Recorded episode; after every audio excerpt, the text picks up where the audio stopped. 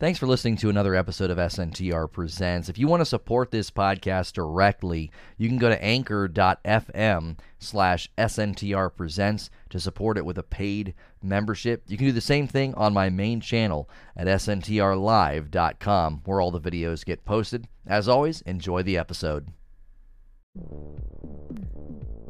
Hey, thanks for clicking on the video. If you're looking for my talk about Halo Infinite E3 gameplay is looking weak, we will be talking about that later in the stream. The video you've clicked on is about four hours long. Use the timestamps below if you'd like to get there.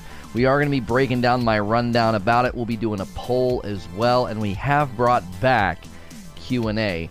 So make sure you're not missing the live streams. That way you're here for everything. Let's do a little recap, though, of everything we did yesterday, just in case uh, you missed it. We do uh, most of the time. This channel is getting hit with three videos a day. We have the morning stream that goes live around 8:30 a.m. Eastern, and then the afternoon gameplay session usually is around 12:30. We are trying to bring gameplay back to the channel, and we are combing through some indie titles because I'm getting some codes for them. But we've got bigger titles on the horizon with games like Ratchet and Clank Rift Apart uh, as well as others. So every night, though, you can see there, I did a 60 second video. This could be embarrassing for Halo Infinite. Uh, I did change the title, not necessarily because I'm getting criticism about clickbait. I just thought maybe it would do a little bit better if I up the ante. I think maybe people are uh, getting a little, it might be getting a little long in the tooth with the generic titles, but I just want to make sure and respond to the people who are saying, like, I'm being reduced to clickbait or all I'm doing is you know clickbait and sensational content or whatever. I, you might as well just admit you've not been watching the channel. If you're saying that, you probably live on Twitter because you're miserable. But every single day, I'm doing multiple streams, multiple gaming topics. Just stroll through you know, the, the, the last couple of streams and videos I've done. If the 60 second videos in the evening trigger you because they're more vague and just kind of fun with a goofy thumbnail, then grow the frick up and maybe find another channel to support. They're literally just a fun video I do in the evening.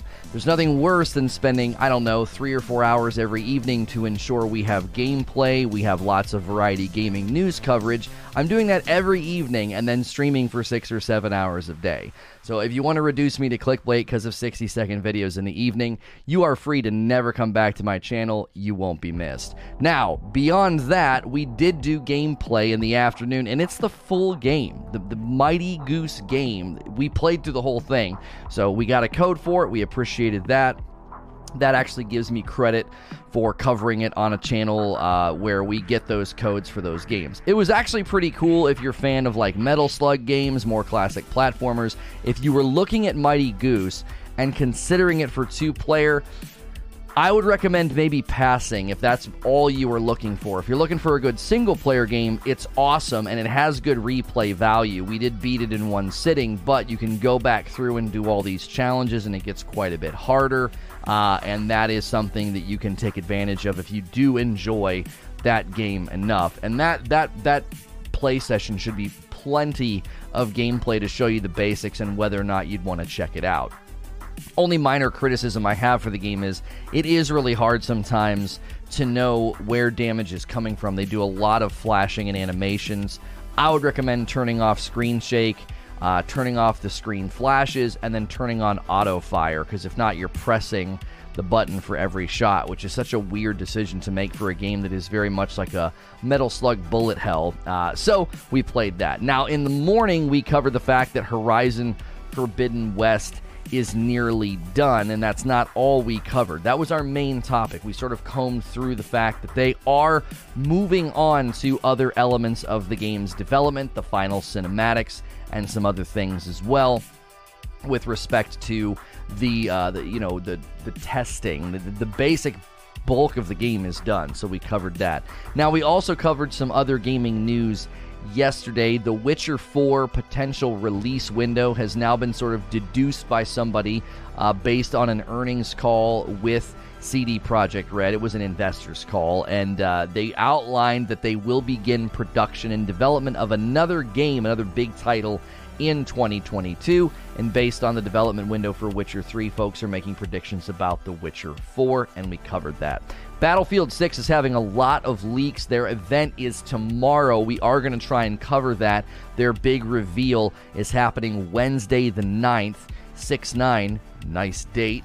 Uh, we'll be we'll be checking that out. And the apparent the apparent title of that game has been revealed as well uh, as the time frame for where it went end up. So if you missed that segment, and we also covered the Ratchet and Clank Day One patch and the fact that they have officially announced that there's two performance modes for that game. One prioritizes just frame rate at the cost of resolution. The other prioritizes frame rate and ray tracing at the cost of resolution. So every day, whenever we're done with sort of the main topic, we shift over into micro gaming news. We've been doing it that way for a while. Uh, somebody said yesterday we've been making too many changes. We've actually had a very similar format for a couple of weeks now. We start the day on the main topic, and then in the afternoon, it's like, hey, here's a bunch of gaming news in case you missed it. The only thing we've added now to the second half of the show is Q&A. So you want to make sure you're here for the second half of the live show every day. If you're a paying member, let us know what you think about those member only posts that we send during the second half of the show to remind you, hey, Q&A is starting. The new layout for Q&A is really really nice. It looks really great on screen.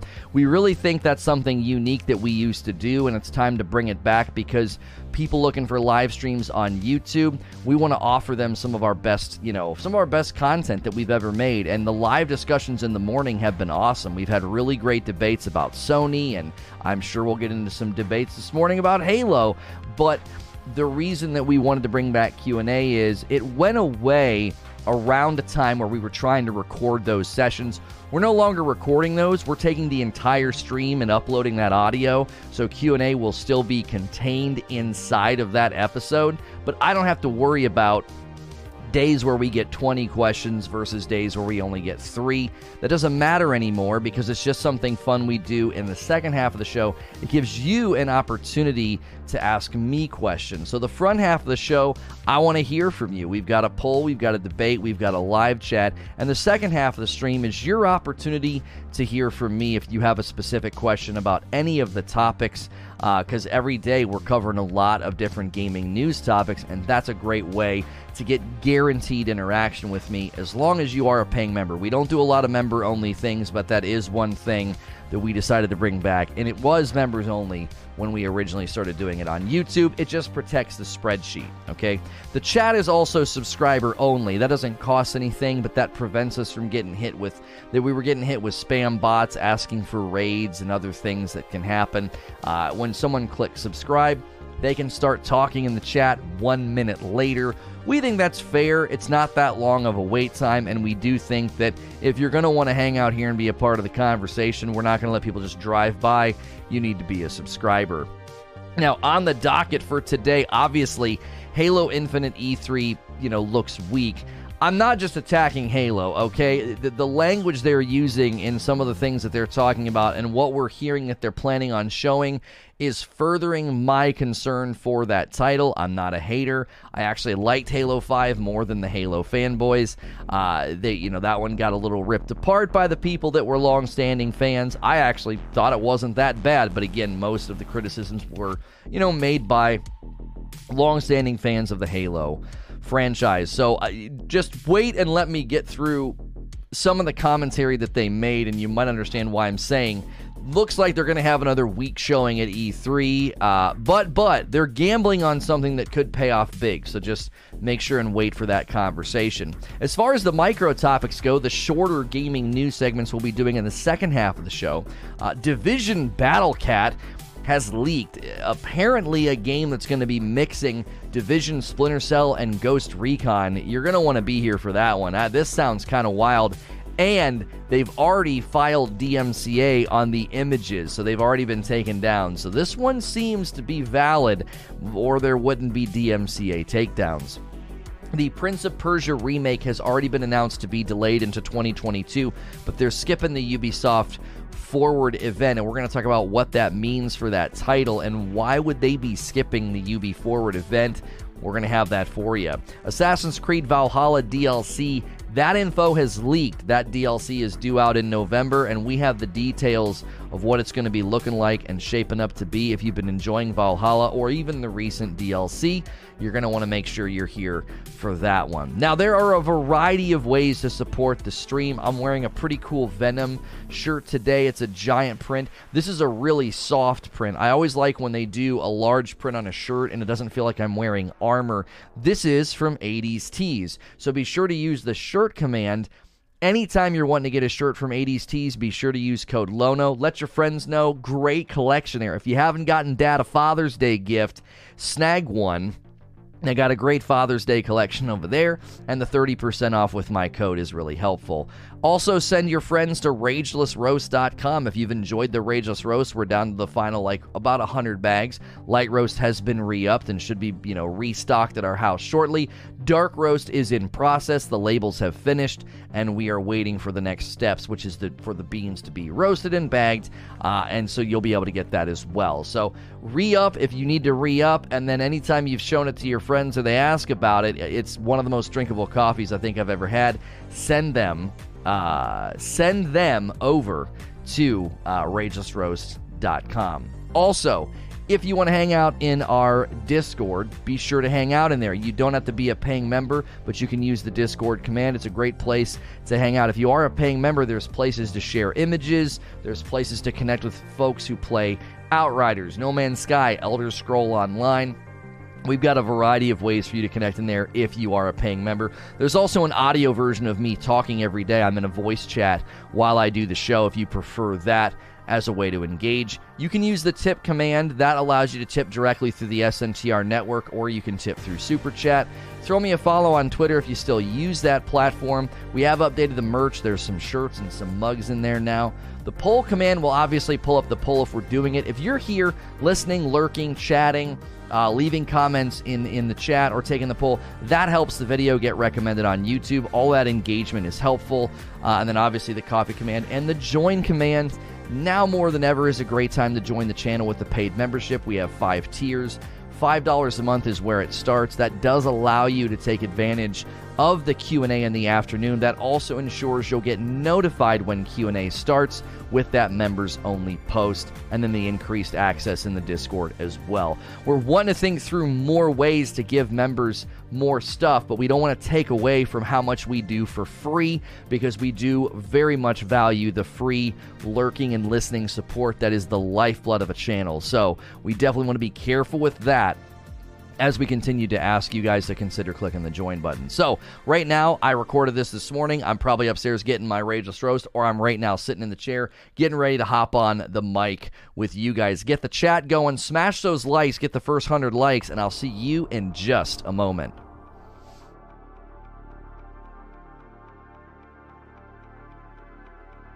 Good morning, good afternoon, and good evening. Thank you guys for a great, great, and strong start.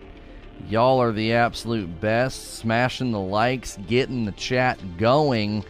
We are, we are going to have to wait on uh, on Q and A. Where I'm not, I'm not going to be able to let people front load. That is not going to work. Uh, I think I, I, would be concerned that that would cause uh, just a massive backlog of questions if folks could submit them, uh, you know, hours in advance. So I'm going to disable the Q and A command. I should be able to submit one. I just want to make sure. Yes, the form is still working. Okay. All right. Well, thank you guys for being here and being awesome. I hope you're having a great start to your day. I, oh, there we go. I didn't have my camera on. I uh, recorded that this morning and I did, um, I did respond, you know, I think fairly and strongly to the people that continue to give me grief about the videos in the evening, I've had people say I'm being reduced to clickbait. I've had people tell me that, you know, th- that's all I do now is clickbait and sensational content. And I was like, there's there's nothing worse. I, I, I spend a, dis, a disproportionate amount of time in the evenings. I spend so much time in the evenings um, preparing for the next day that we're we're trying to actually figure that part out. Uh, I'm I'm doing too much, and it is um, it is something that we're trying to work on because. I'm working way too much in the evenings to prepare for the next day. And there's nothing worse than spending your entire evening preparing for the next day and having people summarize all of your content because of I, they're just goofy 60 second videos. Like that's all they're meant to be. Um, that's a shame. It's pretty late. I won't be able to ask my question in a couple hours. I mean, Vasilios. The only thing I would I would consider because I, I, I hear your feedback on it. You can't be here for Q and A. Um, the only thing I would consider is like maybe I could limit people to one, but I just don't think Q and A is going to be good if two hours from now I'm answering questions for people that aren't even here anymore. And I get that you go back and watch the past broadcast. Let me think about that before I make a decision. Right now, I think the dilemma would be it's meant to be a um, it, it's it's meant to be a live streaming thing that we do. Um, and I would worry that that would really take away from that live streaming value if when someone shows up halfway through the stream for Q&A, they've got 10 questions in front of theirs that got submitted in the early morning. Um, and exactly what Quad is saying. It's also possible that your question's going to get answered in the stream when we start covering all the gaming news topics and we start looking at the various articles. So I think it makes the most sense to be like, all right, guys, I'm opening Q&A right now. Make sure, you know, you're here. One of the things that we really want to do is breathe life into the second half of the show because the front half of the show has been awesome. And then we get to the second half and it's kind of like, it's just Lono recording a couple videos and then that's kind of it. And I was like, well, if we bring back Q&A, that, that could be a way to kind of rejuvenate life, you know, in activity. Um, so I figure uh, for those who don't like the short videos and don't watch them or just uh, or just launch them, hit like and move on. It helps the channel. It's not a make or break thing. I don't understand why people. I guess they think that's all I'm doing. Like I guess they think that like I'm I'm only uploading 60 second videos, um, and that's all that matters. What's good, feed? I see you in the chat. Um, I'll be honest, if I see anything clickbaity, I just don't bother clicking. It's not a Lono thing, more in general. I, I listen. It's probably I've probably overstayed my welcome with the very generic titles like "This could be embarrassing" or "I might regret this." Like they're not they're not they're not performing as strongly as they were a week ago, right? And so I, I get it. I get it. It might be getting a little long in the tooth. People are like, "Come on, Lono, what the frick is this?" They're just meant to be funny little videos. I make the thumbnails about as cheesy as I can. I'm just goofing around. It's a fun little video to be like, here's what we're talking about tomorrow. I'll try a couple other things, I'll try experimenting. I'm just not going to listen to people who think it's criticism. He's like, well, I guess he can't take criticism. I'm like, it wasn't criticism. You're just insulting me. It's like, I've been breaking my back to put on a very good, polished, information full, value laden live stream every day. Like, I've been trying to rebuild my business for 11 months, and you want to get up my nose about a 60 second video? Like, don't click on it. Like, quit being, like, quit being a punk, basically. Why are you acting like a punk? You know what I mean? Like, grow the frick up. You, you know, don't click on it then. It's like every day, that's what killed me too. It's like he followed me on Twitter and still followed me. And it's like, I don't understand, dude. Every morning I upload a video. It's about 45 seconds. It's like, hey, we're live on YouTube right now. Here's all the things that we're covering. Make sure you're here. It's like, that gives you a clear indication whether or not you're going to be interested in my live stream that day. Like, what, what's, what, what is really up your rear end about this? You know what I mean? I always read them as tongue in cheek because I've watched you for so long. No way you would actually lean into that. It makes me laugh. Uh, maybe short vids where you uh, you try a little task or game. Uh, if I throw a ping, I don't want to do stuff like that. Oh, the the only thing is, the short video is designed to be kind of goofy, kind of funny, like haha. Here's what we're talking about tomorrow. I can't literally make every short the same thing. Here's what's coming up for tomorrow. If that's the title and thumbnail, like that's not gonna work. That, that, that people would eventually ignore it. They'd be like, oh, it's just another, you know, what's going on tomorrow video.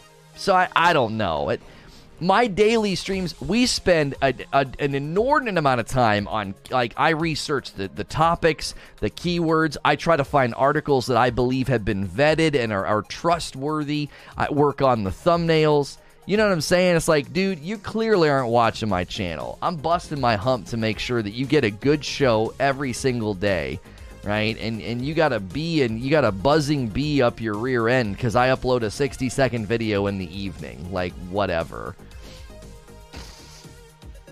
Hopefully, I can get involved in Q and A when daylight saving hits at least. Again, Vasilios, I want to think about it. I know you've you've been around, you support, you leave comments, you've been encouraging, you've been awesome. Like I I, I get that. I, I don't want to take Q and A from somebody, but at the same time, it's it's just it's meant to be a live stream feature. And it's not going to be a live stream feature if I'm hacking through 10 questions in the morning that have already been discussed, it's already been chopped up, you know. Not only that, it's okay if somebody shows up for the second half of the show and they ask a question that we've already kind of addressed. At least they're there for it, and I can be like, oh, we already addressed this. Let me give you a quick summary of what we said this morning. That's a good value to that person. It's not a value to be like, oh, yay, Q and A starting, and then Lono's answering, you know, five or six questions first that were submitted two hours ago. So we, we've got to, I think we just have to be firm on it. And I know it's a bummer for people whose schedules don't line up, but I got to consider the live audience and what I'm trying to give them. I got to try to give them like the greatest show I can. Ask your question now in chat. That is true. You could just ask it in chat again, Vasilios, and I would be obviously happy to answer you. Like, it gets the conversation going. You know what I'm saying? Good morning, Torchwood. You'll have the old problem with Q&A. How many questions would you have to skip over? Right. I think we're trying to create a moment in the show that people want to be here for. That's the idea. Like at the half at the halfway mark, I send a members only post. Members, you're going to have to let me know what you think about that. We don't want to overwhelm people's notifications, but we also think that's a really effective way to tell you know 800 to 900 some odd people hey you're a member and q&a just started you know come on and hang out it's a members only post that i'll do and it'll have the thumbnail it'll have the topic so you'll know what we're talking about that day so if you're not there for the front half that'll be a reminder hey second half of the show's starting you might want to be here you guys will have to let me know how that feels. Like, if is that too many notifications? Is it annoying? Because that'll be a daily, basically a daily post. And if that's too much, we'll, we'll we'll reconsider. But I think that's a really good way to get you guys here for the Q and A. All I was going to ask was, given the misrecept- mixed receptions for Halo releasing in the 3 era, how do you think another bumbled release would impact the future of the franchise? Is it dying? I don't even know who's in charge of the franchise that could take it away from 343 and hand it to somebody else. I honestly don't know. I don't even know what that would look like. Yo, what's good, train? Um, I asked what you possibly think of Marty O'Donnell possibly retiring. It's not really a big deal.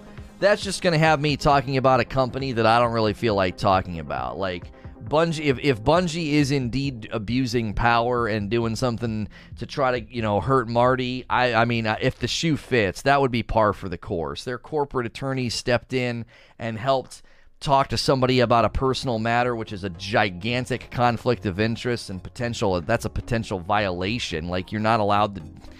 They poked their nose in my situation, spoke out publicly, completely misrepresented me. One of the attorneys that represents them filed a false copyright claim on a on an upper echelon video. Like, if the shoe fits, you know what I'm saying? I don't have much else to say about that situation because I don't know much. I don't if they are if they are if they're being corporate bullies and they're they're trying to tear Marty down, it honestly wouldn't surprise me with how they treated my situation. They completely overstepped. They were completely out of bounds. Um, and and and then then, then they banned me from their game for no reason. So it's like if they're trying to do something to Marty, then it wouldn't surprise me. I'd be like, well, yeah, that sounds like that sounds like the company I know. You know, that sounds like the company that publicly admitted to taking part in blacklisting and private marking for exclusion and favor trading and you know, I'm convinced I like I'm convinced that they called in the favor at purple. I'm convinced they called in the favor to get my Twitter verification taken away. Because now I'm stuck in limbo. They allow you to apply for verification, by the way. I already had it once. I already had it once. And now it tells you that you'll know within so many days. Mine's just sitting there saying that they're reviewing it. I guarantee you it'll sit like that for months. It'll sit like that for months. And it'll be like, do you, do you still want to say I'm paranoid and that someone didn't call in a favor to take away my verification badge because I was going to expose what they've done? Like, so if they're doing something to Marty, I'd be like, yeah, the shoe fits. You know, they're they're corrupt. Like they they will abuse their power. There's a there's a record of power abuse in how they handled my situation.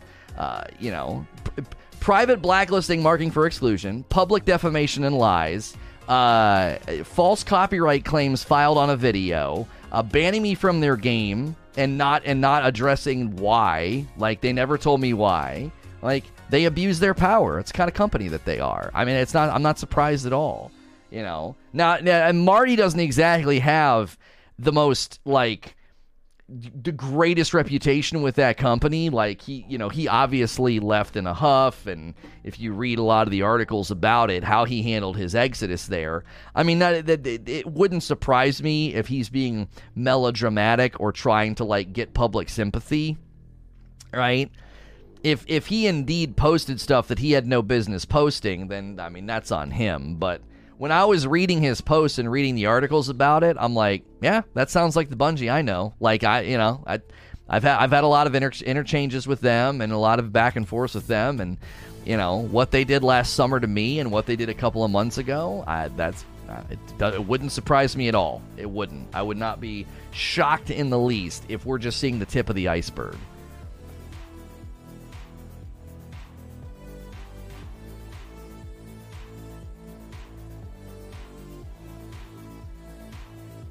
So, that's the extent of what I want to say about that company because I don't like them. I don't like them, and I don't really have much to say. So um, about them. So whatever they're doing with Marty, whatever they're doing with Marty O'Donnell, I you know I I if there's corruption and power abuse, I hope it gets exposed. I hope I hope the people that have done wrong get exposed. That's all I've ever wanted. So in this case too with him, like if he if he's misleading the public, then I hope that gets exposed. Like whatever the truth is, does you know that matters more to me than anything. So I couldn't tell from the tweets. The tweets ended up getting deleted, so it's hard to know.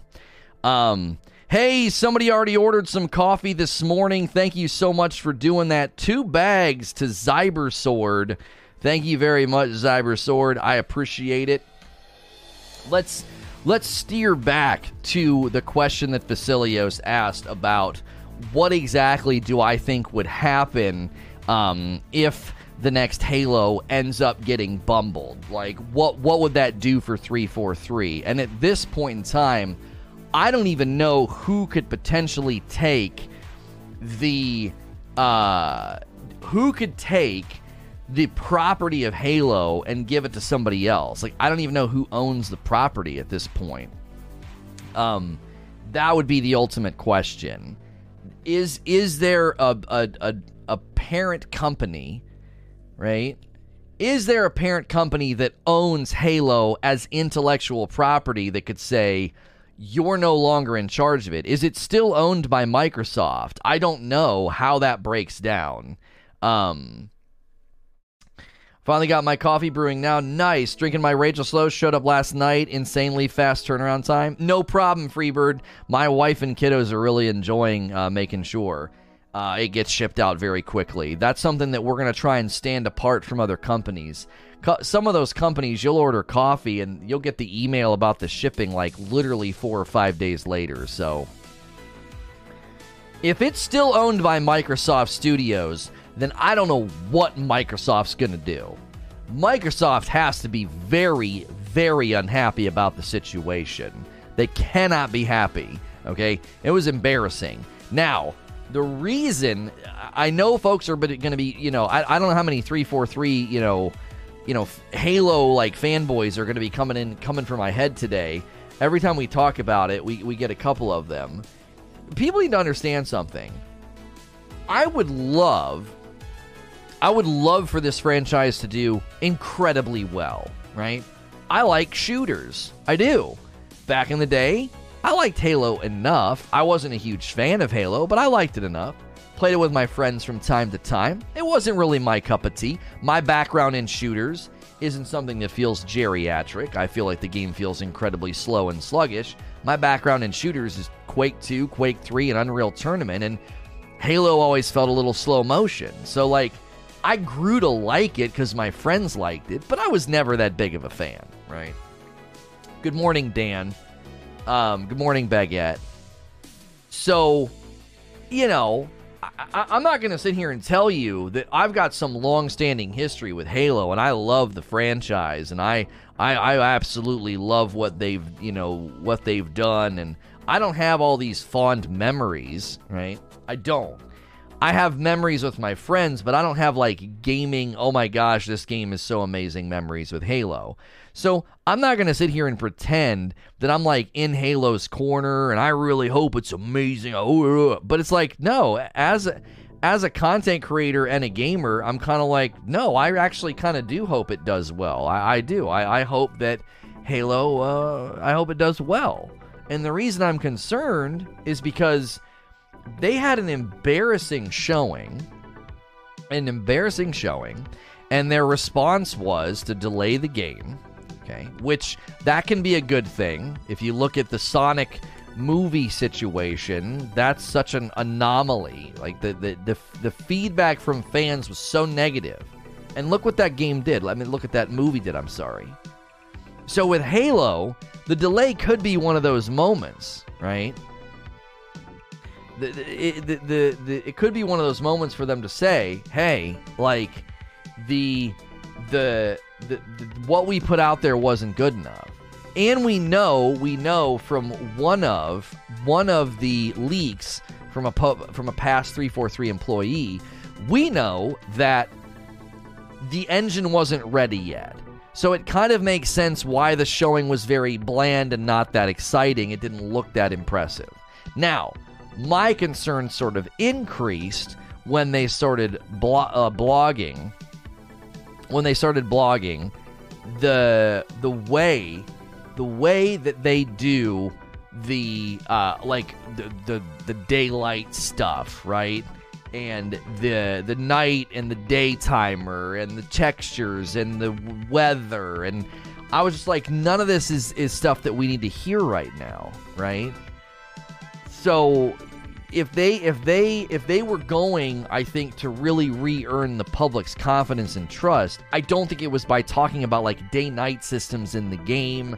And and listen i know people are referencing like oh they've posted some pictures that look really really cool right? It, it, like they posted some pictures and the pictures look really really cool. Well here's the thing. I can make pictures look amazing I can give you a really good example from a recent game that I played, and I actually enjoyed the game. Horizon Zero Dawn, if you look at the still images of the NPCs in Horizon Zero Dawn, they look great. And then when they animate in the actual game itself, they don't look so great, okay? So, for me, that's one of the things where I'm like, if you're not showing gameplay, I really don't care. I, you can show me still images till the cows come home. Every game can show amazing still images.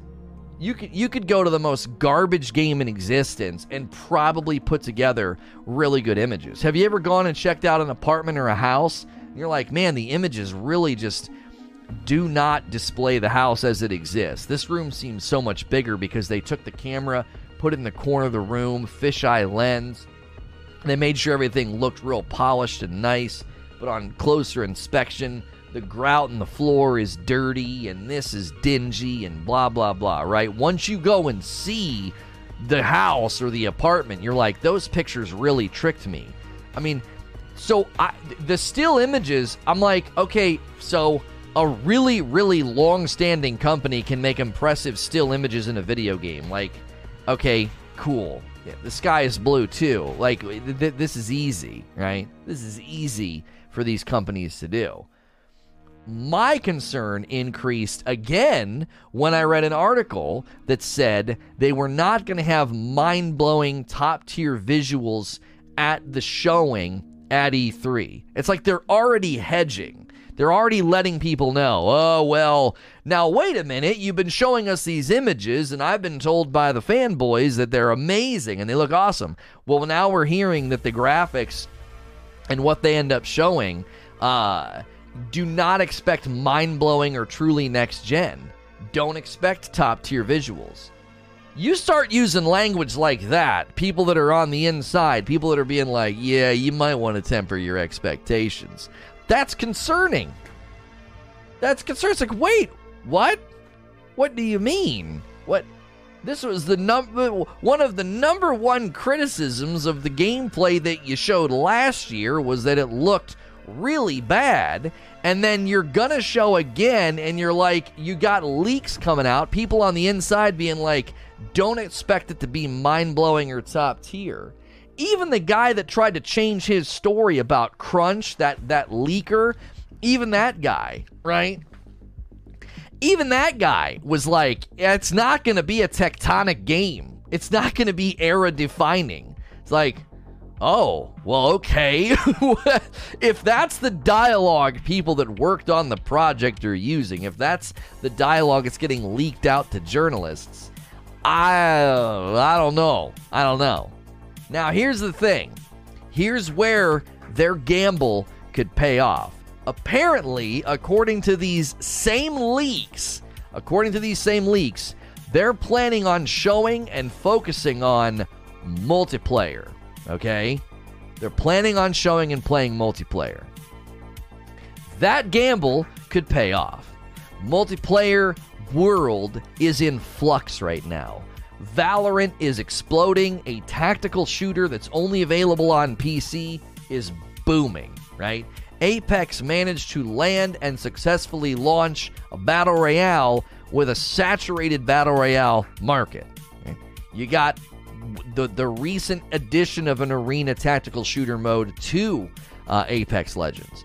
So there's a possibility, there is a possibility that they are picking the right gamble.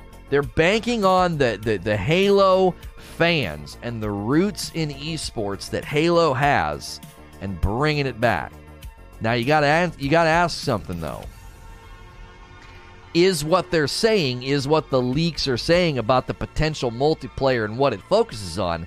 Is that what people are going to be looking for? See, the dilemma that Halo Infinite has is no matter what they launch, they got to satisfy long standing fans and also hope to get new fans to the franchise.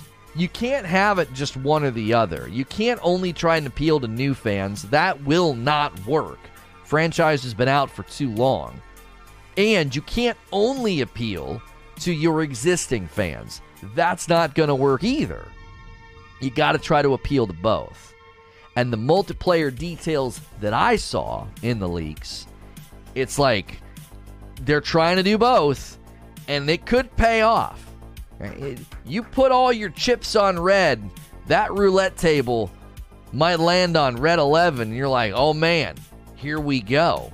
You know, the, the, the challenge that they're facing, though, is multiplayer games.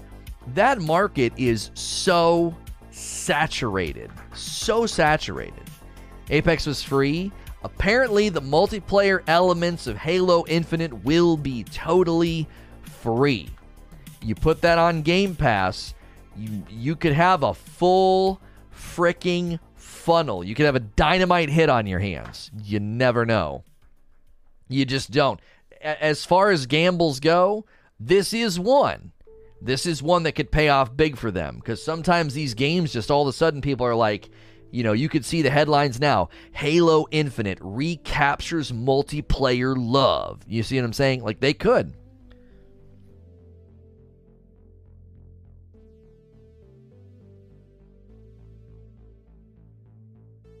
Try to drink my breakfast shake as fast as I can. What's good, Heartless One? Seems like I read something about a new mashup hero shooter coming from Ubisoft. Wish we had a micro on it. We do have a micro on it. What are you talking about? We'll be covering that later. The leaks about Division Battlecat. We're not talking about that now, though. We're talking about Halo. That's later. That's later in the show. Make sure you're here for that. That's for the second half of the show where we we do Q and A.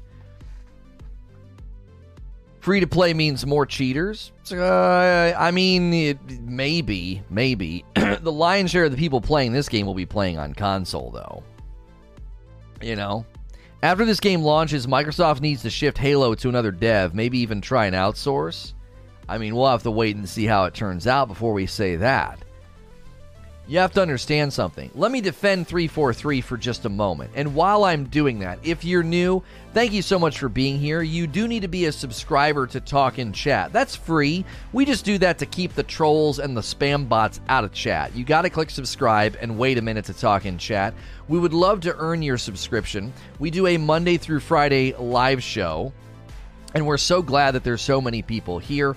Uh, if the video got suggested to you this morning, we're glad you're here. I'm a safe for work broadcaster, live show of gaming news coverage Monday through Friday. We got a lot of information today about the leaks about Division Battle Cat. We've got leaks about Assassin's Creed Valhalla DLC, and right now we're talking Halo. So thanks for being here. Say hello in the chat if you're new. We'd love to welcome you.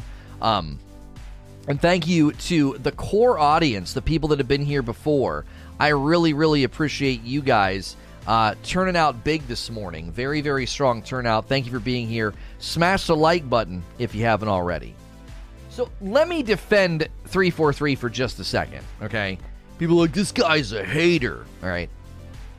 What they attempted to do leading up to the the the gameplay that they showed last year according to the guy who was like there's not crunch it's all voluntary right? He kind of he kind of had some of his comments misrepresented about crunch. His comments about the visuals though he did not change those. He just said it's really hard to impress gamers these days was essentially what he said and I kind of agreed with him. Like, it is hard to impress gamers. Everyone was acting like Horizon Forbidden West didn't look that good. And I'm like, what are you smoking? Like, if you wanted proof of his assertion that it's hard to impress gamers, look no further than the Horizon Forbidden West footage and how people fricking reacted, right? Like, like, just people are nuts, you know?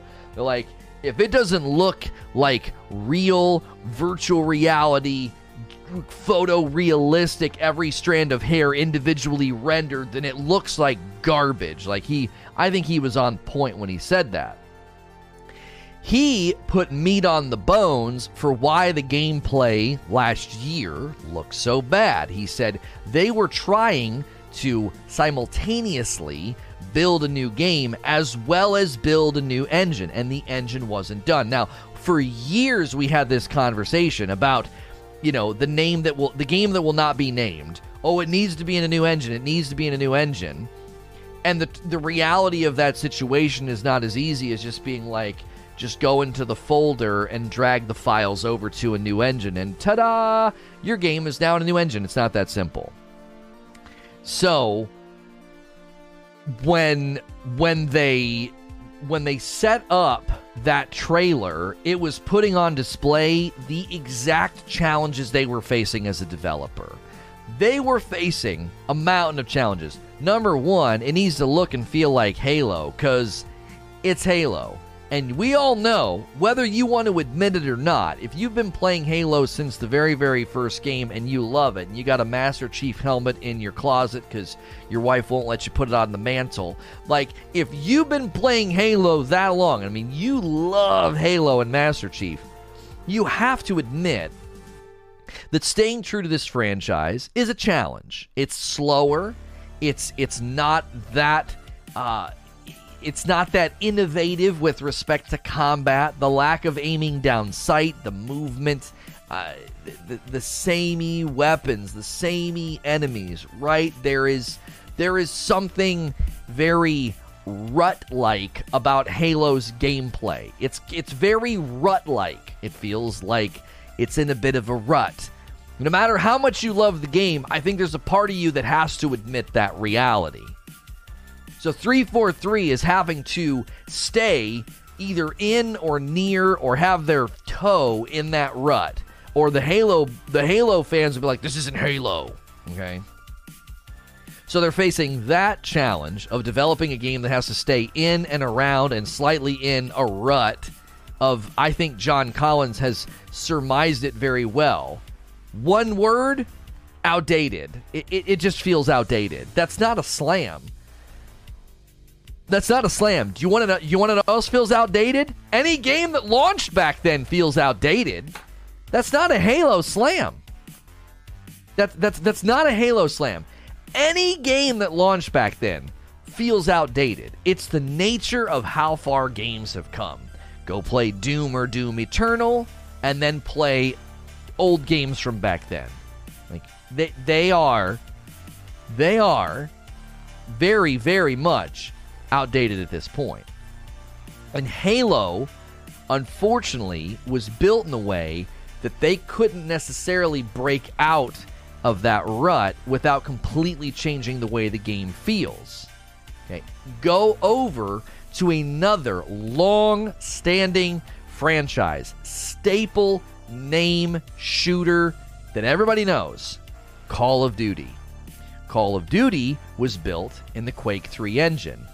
That is one of the single greatest reasons for that franchise's success. Do you want to know why? The Quake 3 engine was built on a PC for PC environments, and it's got more of an agility, more of an adaptability to the future demands of faster consoles. Expectations from consumer start to shift around. Now, Call of Duty is no longer in the Quake 3 engine, but the Quake 3 engine was baked into the crust of Call of Duty up until I think Advanced Warfare. Around that era, somewhere in there they, they, they went to a new engine. I don't know when exactly it was, but they did. I don't have the exact title date. Okay, I used to be better on Call of Duty history lesson time. And that allowed Call of Duty to more readily adapt to the, the more modern landscape, right? Now, I think what Paul's gaming is something that we cannot ignore. Halo 5 was 1080 60 on the Xbox One, and that was an impressive feat. I thought I thought Halo 5's campaign looked and felt great, but it got a lot of criticism. There were criticisms about Halo 5 with respect to story decisions. Understandable, understandable criticisms for longtime fans, right? The gameplay, people didn't like some of the gameplay innovations, said it didn't feel like Halo. The multiplayer was a disaster. It, it, it was a disaster. Warzone had massive potential, could have been a new iteration of Onslaught from Unreal Tournament 2004, mixing PvE with PvP, and they just absolutely bumbled it. They just absolutely bumbled it. So they, I think, have a greater challenge adapting their franchise to next gen, it's it's harder for them.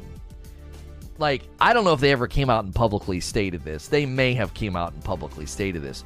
One of the reasons that Master Chief is such an iconic character is he was developed at a time where it was hard to make people look good. It was hard to make people look real. Well, guess what? If you cover him in armor and you slap a helmet on him, he can just look like an awesome dude wearing a spacesuit, right?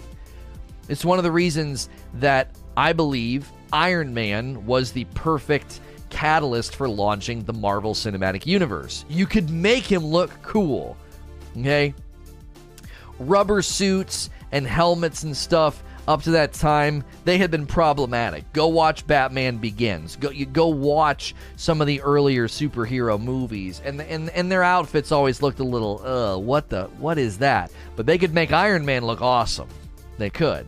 And so Halo to to honor and respect its origins and what it looks like, you have to understand when it was developed and when it came out and why that armor suit was such a brilliant idea. It was such a brilliant idea. You go back and play other games at that time and the and the main character looks awful. It, but you go back and look at Halo and you're like, "Well, it doesn't look so bad." No, no, no, the gameplay and the movement is is going to feel a little dated. But the character looks great, you know the character looks great. We we need we need a poll. I want to hear from you guys. We got to think of a good poll question. Um, I got it. I got it. I got it. I got it. I got one for you. Let me type it up here. Halo Infinite E3 gameplay. Are you worried it will be uh, embarrassing again, right? Live discussion. Hang on, let me push it live. It's not live yet. All right, hang on a second. Let me go to general chat and get the link for the live stream. All right, poll. Very easy question. Yes or no? Halo Infinite E3 gameplay. Are you worried it will be embarrassing again? Post. Bam. That poll's live. I want to hear from you. I want to know what you think. Get on over there. All right. A lot of people here this morning off of both YouTube search, suggested videos, and notifications. Thank you for being here this morning. We are having a lively discussion about Halo Infinite E3 gameplay, why I think it's going to look weak again. Here are the other things we'll be discussing for the day the Division Battle Cat leak Prince of Persia is skipping Ubisoft forward. It is skipping Ubisoft forward, and Assassin's Creed Valhalla DLC has had its details leaked for the November DLC. Uh, E3 is just around the corner. Let me talk to you guys for a moment about E3 coverage, okay? I know a bunch of you are probably going to be watching the E3 uh, streams and the E3 events. I, I know that you will likely be doing that. So I talked it over with Creature. I talked it over with my producer. I talked it over with my wife. And we are likely then going to be covering the E3 events this weekend. I don't know the exact timing of it yet, but if there's a big showcase, if there's a big showing, we will be going live co streaming and discussing. Okay. It seems like an incredibly dumb thing for us to not do that. Okay. So, if there is something happening, we're going to try and cover it, even though it's on Saturday and Sunday. And I do not like working on Saturday and Sunday. Um, it seems like it'd be really, really dumb to not do that. So make sure you're subscribed to the channel here. This is the main channel. Make sure you have the bell button switched to all, okay? They will likely be shorter streams. They're not going to be long. They're not going to be in the morning. We'll do like, you know, I think most of these showings are going to be like an hour or two. So, so make sure you have all that turned on, okay? If you enjoy my content, okay, Monday through Friday is the daily talk show. The afternoon is gameplay. And then we've got Ratchet and Clank this Friday. We've got E3 over the weekend.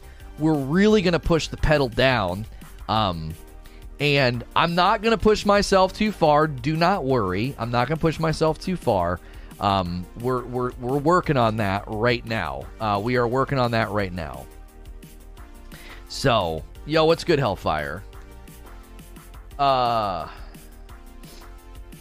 Creature says, if you people have me working on a Sunday for nothing, I'll be in a foul mood. Yeah, yeah. Creature's like, you just need to be, you know, he's like, you're going to be pretty angry if you decide to boot up the stream and the turnout's really, really weak. And I'm like, well, it's, it's hard to even guess or measure, right? It's hard to guess or measure because we do not stream on Sundays and Saturdays. So my thought process on it is very simple. You guys are going to be watching the content anyway. Why not watch it with me? Why not come together as a community, support me, support the channel, but get to hang out with each other because you do that Monday through Friday anyway. So,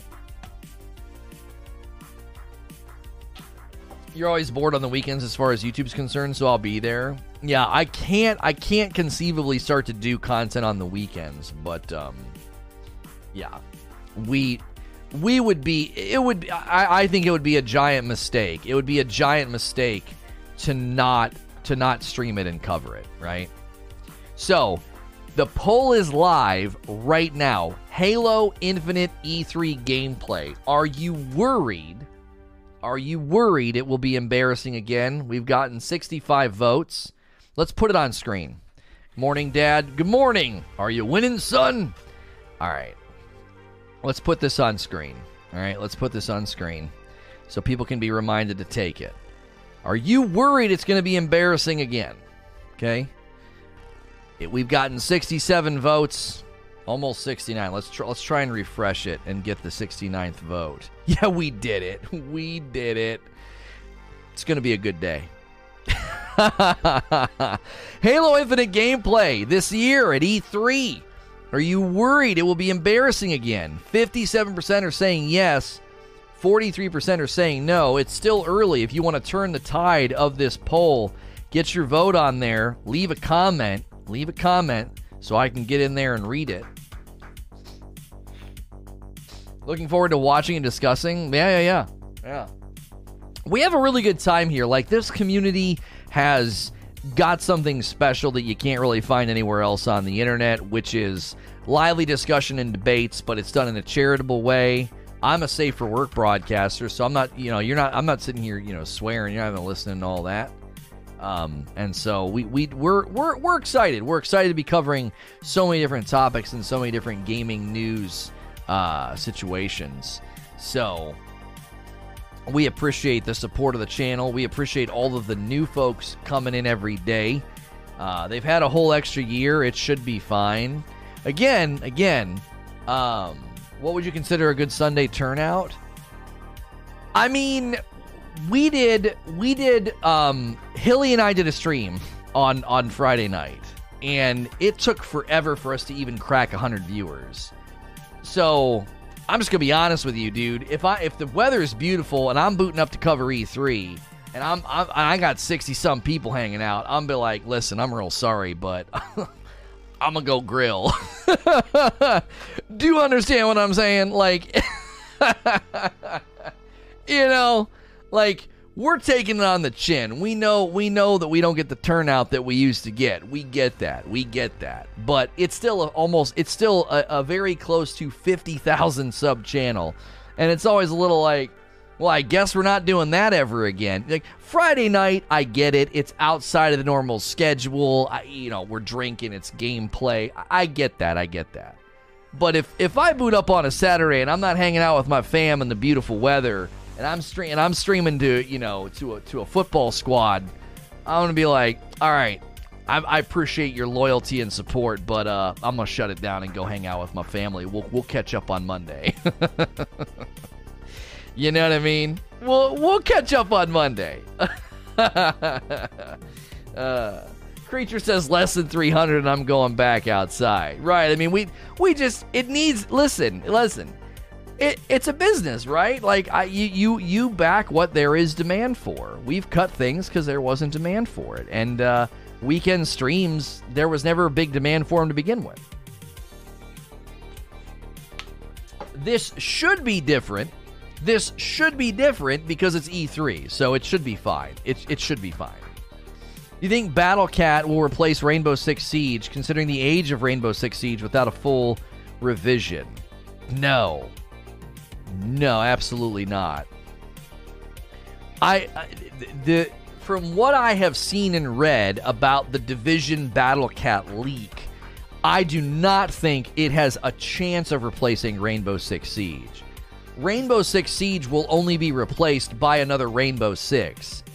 That game is hugely popular. The tournaments and the and the competitive realm is still going strong. Um, I, the only thing they're ever going to do with that is just another Rainbow Six game.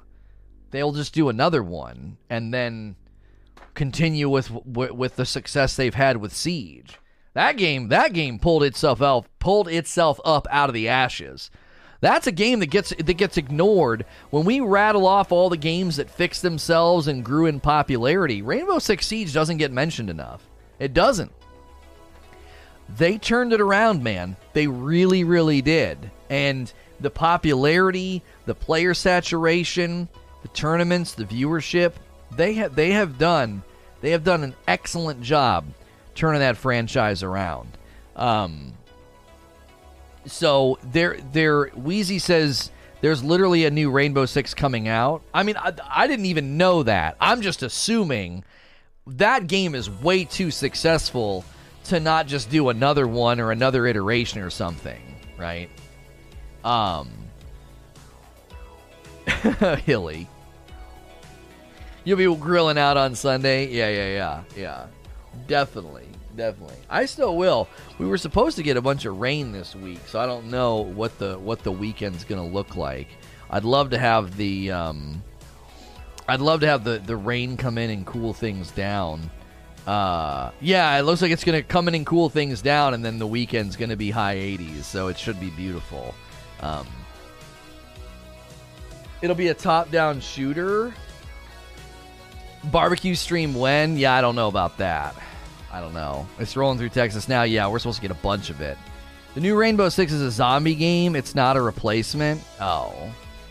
I I would imagine, listen, I would imagine with how well Rainbow Six Siege is doing, they're not they they don't have any plans of doing anything but improving it and expanding it. They don't have plans to replace it anytime soon. I can't I can't see another Rainbow Six game, you know, coming out for I would think a couple of years. They're not even remotely. We need more people on the poll. Oh, I've not refreshed it. We were laughing because I refreshed it and got 69 votes. There we go, 127. We just doubled the vote count. Okay, all right. It's about a 60 40 split right now. We want to hear from you. What do you think? Halo Infinite E3 gameplay. Are you worried it will be embarrassing again? Yo, Dean Salah coming in with a brand new membership. First membership of the day. Thank you so much for doing that. Enjoy your dope badge and emotes, your dope and deserve dope stuff. Be sure to hang out in the Discord if you'd want as a member. Be sure to be here for the second half of the show today. We have brought back Q&A. It doesn't get turned on until the second half of the show and it is members only. So thank you so much for becoming a member today, Dean. Rainbow Six Extraction, team based zombie alien FPS. Oh, that's the one that they changed the name of it. Yeah, yeah, yeah. We didn't cover that because you got to use too many words that are like, uh, uh, like buzzwords on YouTube. So they renamed their game because of the sickie. So I, I, it, was, it was something, then it was something, and now it's called Extraction. So. more than likely they didn't like the fact that that search term was going to get like sequestered and and over like, like filtered you know what i mean um they that is that is uh yeah yeah yeah nightshade put it in chat. It was it wasn't gonna help. It was not gonna help. Anybody that was gonna upload gameplay footage or coverage of it was gonna get dinged. Um because here's let, let, me kind of explain to you let me kind of explain to you how these platforms work. You, I, youtube especially.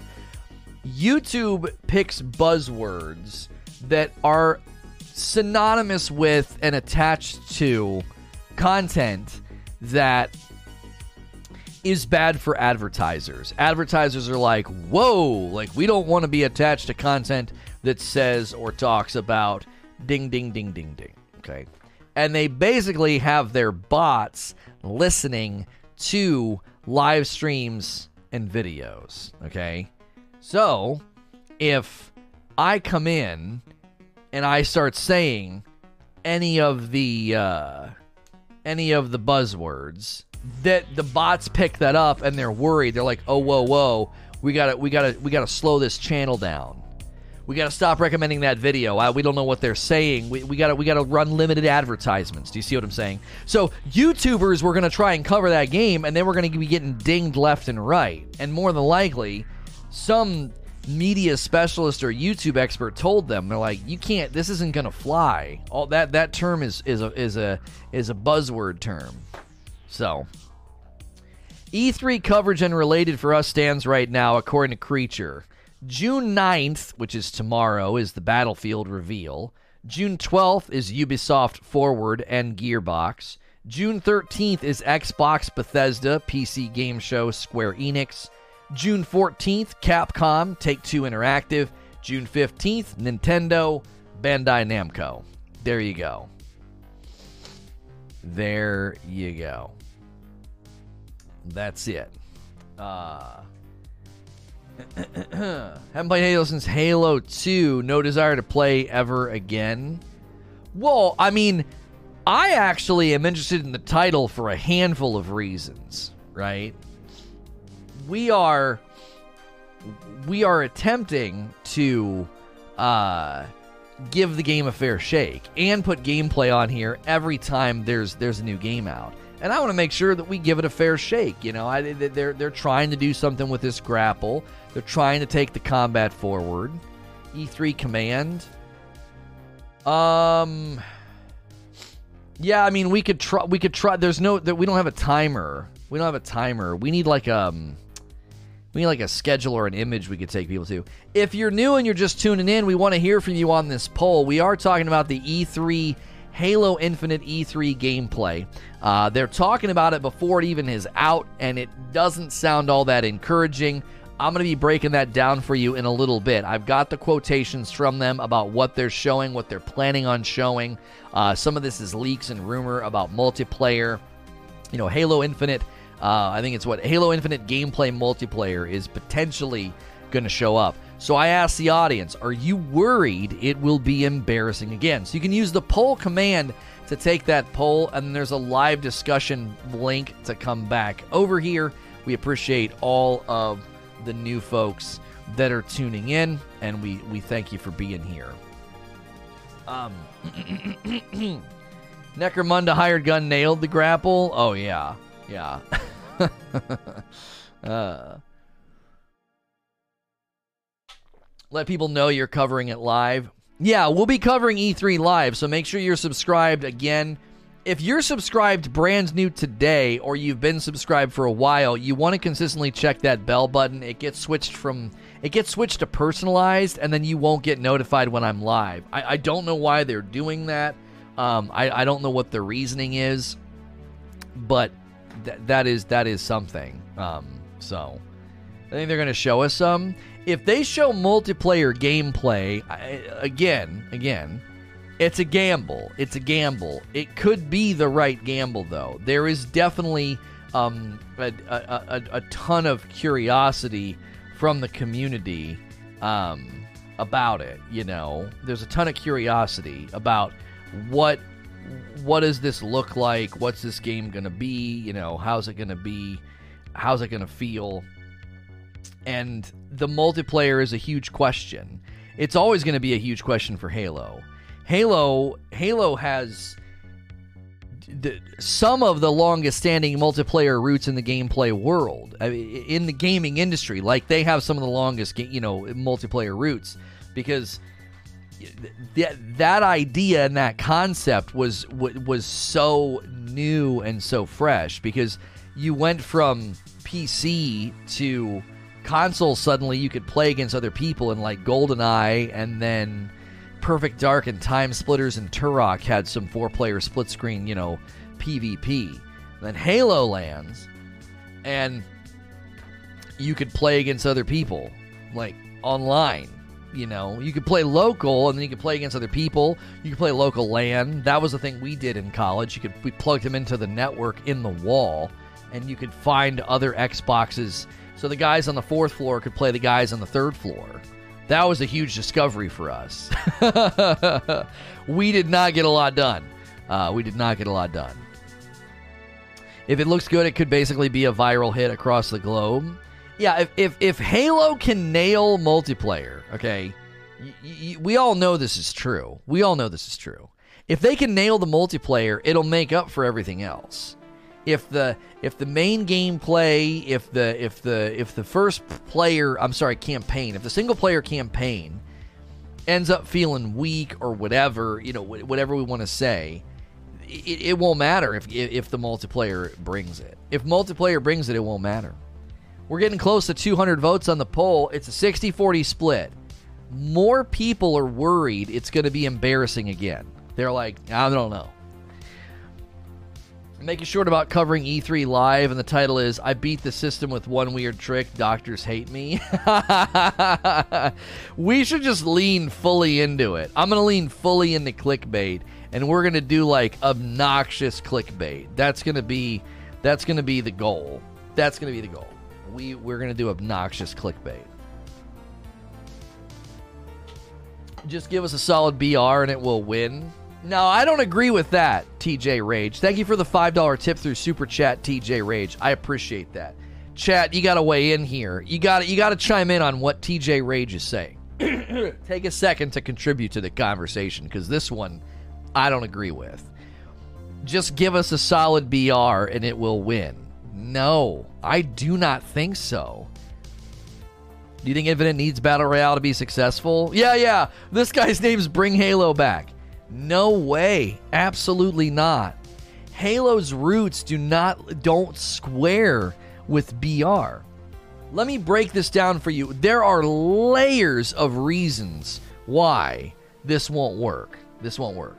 Hellfire, you're good. I, that that you're good. That guy is. A, I, I addressed people that are accusing me of clickbait this morning. Like I said, he he can take his passive judgment, his hubris and self righteousness, and he can get the frick out. Oh, I expect better. Get out of here. You clearly aren't watching my content and supporting me. You're just as bad as the mob. Cool. Wow. I'm I'm I'm equal to liars now because I don't appreciate your criticism. Like what a douche. There are layers as to why a BR won't work. Okay.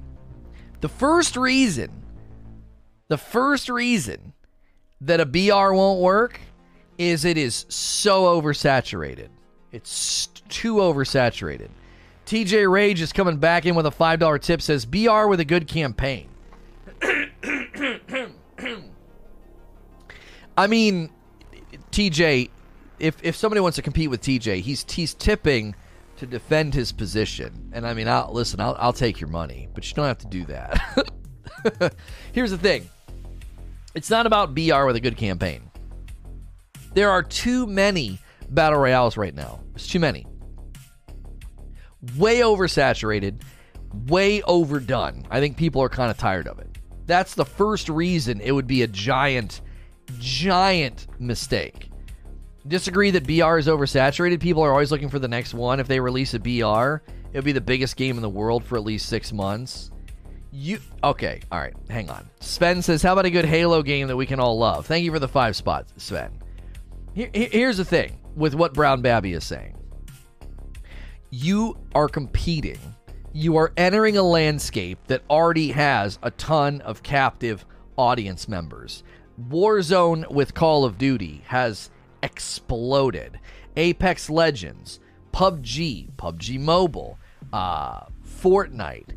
The Battle Royale is, I don't think, I don't think, because here's what's going to happen. You're banking on new fans being excited about a BR. I think the bulk of the Halo audience would turn their nose up to a BR.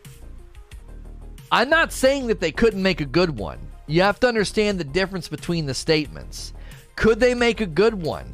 Sure. Could the weapons and the warthogs and the vehicles make for a good BR? Sure. Yeah, I think they could make a good one. Is it a good idea? Absolutely not. I don't think the core audience would get behind it. They'd have a predisposition and a, like a bias about like I don't want to touch this. Vengeance with a $10 tip. In order for a BR to work, it would have to be 100% unique. That's not going to happen with a BR, personal opinion. Thank you for the $10 tip. Another $5 tip from TJ Rage. I personally only like two BRs right now. I don't mind having a third. The option will be clutch to me. They will have a BR good campaign and multiplayer. I'm pretty sure they said that. They will have Battle Royale? I, where have they said that? They've said large game modes, but I don't think they've said Battle Royale. The information I have today about what they're potentially showing and working on does not indicate that they're working on a battle royale, but very large game mode. And that I think is a risk. That I think is a, is a, is a significant risk. We want arena multiplayer, says Endeavor. Game battles, LAN. BR is none of what us old Halo fans would want. You you talk about placing multiple really bad gambles at the same time. That's a lot of bad gambles at the same time. They're gambling on the BR saturated market, leaving room for them, right? They even shut down the rumor about it being a battle royale. Yeah, they did. They shut it down. Because in the information that I have today, from what I read, they're like, it's not a battle royale. It's a big game mode, but it's not a battle royale. They wanted to make that very, very clear. I think from the first trailer, people were considering it. Oh, is it going to be an open world game? Is it going to be battle royale? Because remember the first trailer where it zoomed way out and they showed like the all the different locations you could go to. I was like, that to me looks like quasi open world. That doesn't look like a battle royale. You have to think about it this way Battle Royale is almost like another expected game mode in a AAA multiplayer games these days, just like Capture the Flag was 10 years ago. Are you covering all these live? I'm going to try to, Rad. I'm going to try to. I'm, I'm, I'm going to attempt. I'm gonna need I'm gonna need your energy. I'm gonna need your energy. Um, um, um. So the I I don't think I agree with that. I don't think I agree with that. I don't I don't agree with of uh oh it's got to be it's it's got to be a battle royale mode. That's an expectation like capture the flag. I don't know what chat thinks. Does a game need to have a battle royale? Come on. That can't be an expectation these days. Just because Call of Duty did it, you know what I mean? I'm going to fit Ubisoft into the charity thing this weekend, otherwise, I'll try to catch your coverage. Okay, okay. I can't. I got to figure out how to how to give without I because I can't watch I can't watch you, um, which means I can't I can't see I can't see your your great work that you're doing because I can't. I don't have an account over there anymore. I hate battle royale. People are saying no, yes, no. That should have been our that should have been our poll question. Um, don't worry about that. Yeah, yeah, yeah. Send you. Well, send your incentives. I, I'll I'll tip a thousand, and then I expect private incentives. I do. I want them all. Um, yeah. Okay, that'll work. That'll work. Rad. I I don't know. BR gives a rush like un- unlike other modes. I'd say yes. Not a battle royale. Okay, so this is the last thing I saw. Barrier's got a direct quote. Not a battle royale, but more like an amalgamation of battle royale, Battlefield Conquest, and a full-on Halo multiplayer madness. Um, I don't know. Um.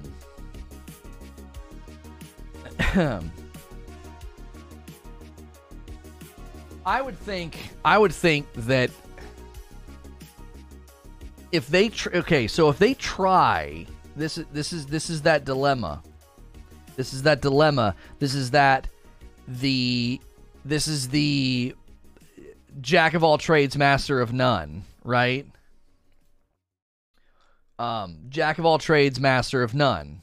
Uh, if they try to do too much, if they try to do too much, then I added a six hundred dollar gold applied it to the stream. Oh, pilot face. Okay, cool, cool, cool. Yeah, I would probably just need the li- the link. Rad. I would just need the link. I because because I don't need the watch to do it, right? Um.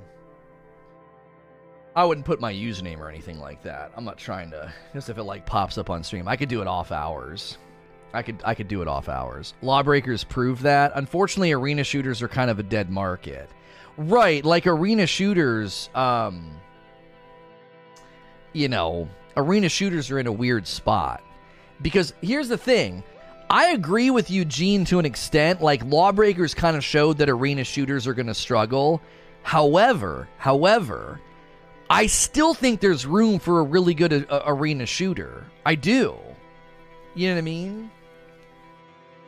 So if if that's if that's what it's gonna if that's what it's gonna take, um, There's a ticker that shows top, so if you're worried about that, okay, I can do that, Rad. I can do that. Um,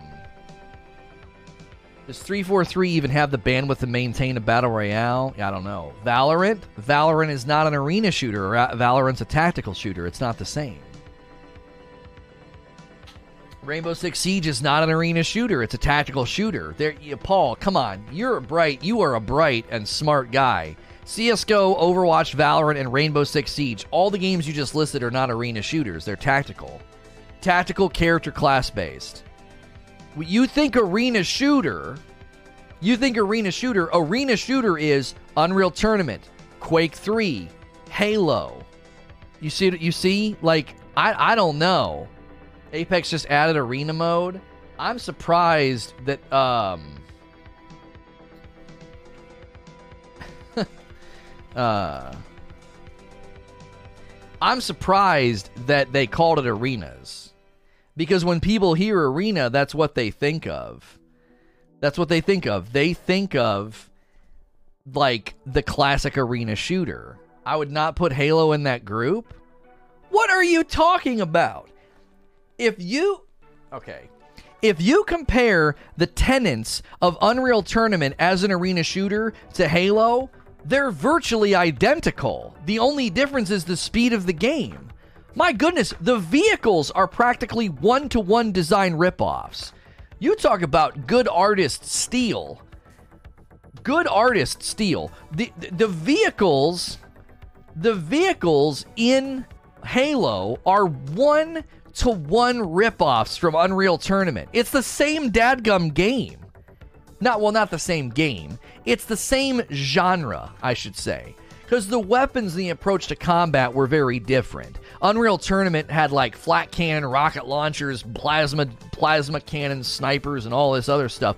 Like Halo was more stripped down. It had to be because it was like you were walking through cement. Only two weapons at a time, slower movement. Weapon and health pickups around the map makes it arena itself. Health isn't picked up anymore in Halo. I don't know. I don't know. I, I at this at this point, at this point, I would wager to say, I would wager to say that no one would agree with you, Paul. no one in the history of like analyzing game types would say that Halo wasn't an arena shooter. No one's going to say that. It's always been included in that list. Quake 3, Quake 3 Arena, and then Unreal Tournament, and then Halo. It th- they had the same game modes. Unreal Tournament had Team Deathmatch, Capture the Flag, Free for All. They were the same game modes. The map design was similar, the vehicles were similar. Halo was the gold standard for arena shooters. That's what I'm saying. I, I, why would we suddenly change the classification? I've never met anybody that's like, no, Halo's not an arena shooter. You know what an arena shooter is? Overwatch. What? No. Now, you could say Overwatch borrows uh borrows from uh I told you you'd like it, my wife. I told you you'd like it. uh hey, obviously, yes, Overwatch borrows elements of arena shooter, size, symmetrical map, certain number of players per team. After that, the similarities end.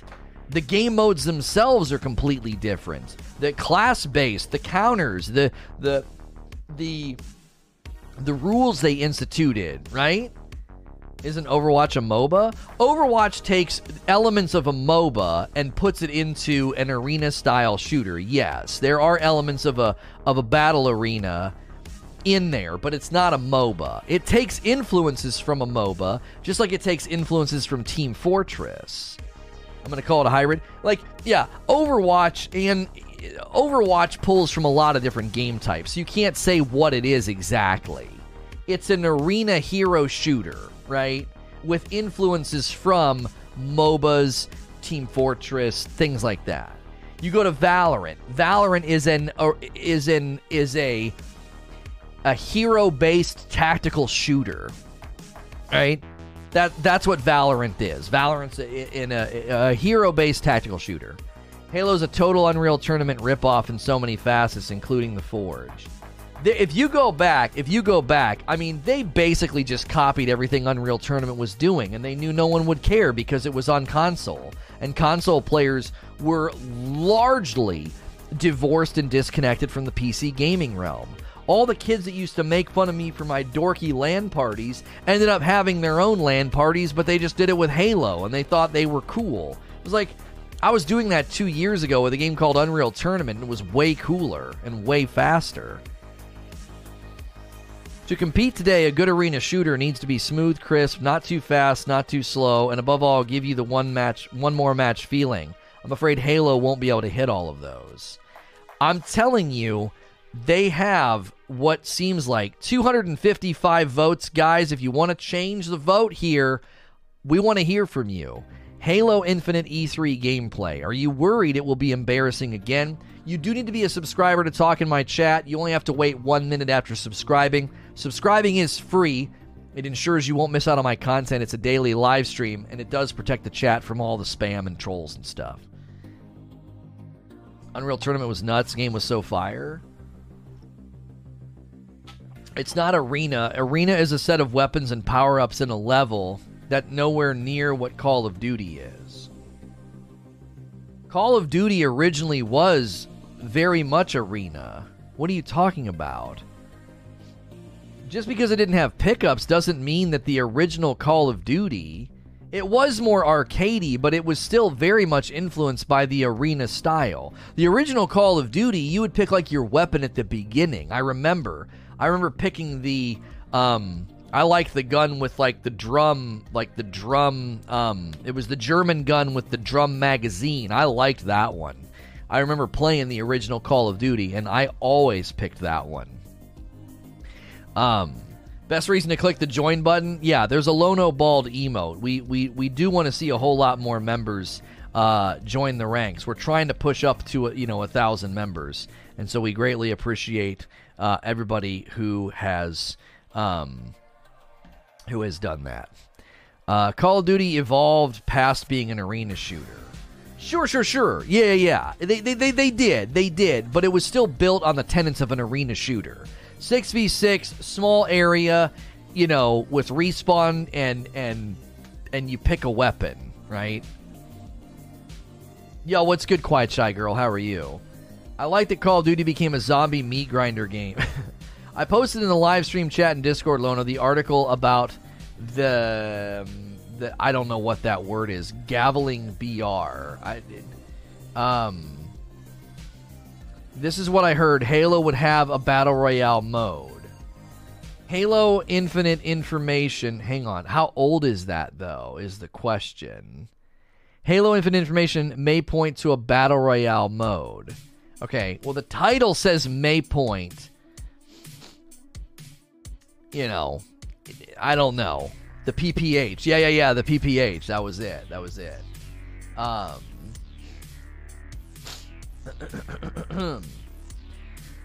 Three, Treyarch's side of the zombies is always fun. Wish it uh, had been sold separately. I never liked the zombies. What determines an arena shooter game? I mean, we could look up and see if anybody has tried to come up with a definition for an arena shooter. Arena shooter is a subgenre of shooter games that cover both first person and third person shooter games. These games emphasize fast paced movement in enclosed arenas with a heavy emphasis on quick reaction time.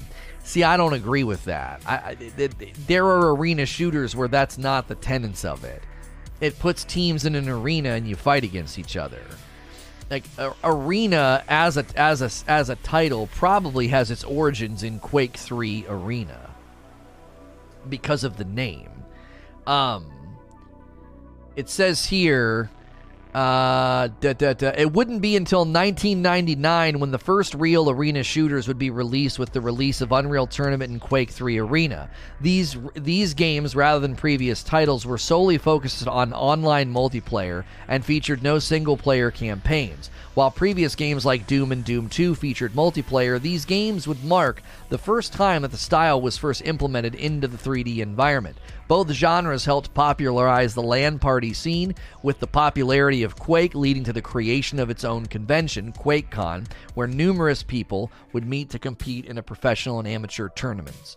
Um, while the arena shooters were wildly popular in 99 and early 2000s, arena shooters have fallen out of popularity with other subgenres in the shooter genre. They have been attempted to release titles in the genre with the new entry in Quake in 2017 and Quake Champions.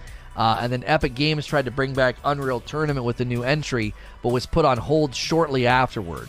The majority of arena shooters released today are by indie developers with the likes of Reflex Arena and Diabotical. I remember Diabotical was basically just a Rocket Arena, a Quake 3 Rocket Arena ripoff. Um, and Master Arena being popular in the niche group, or niche group, however you're supposed to say it.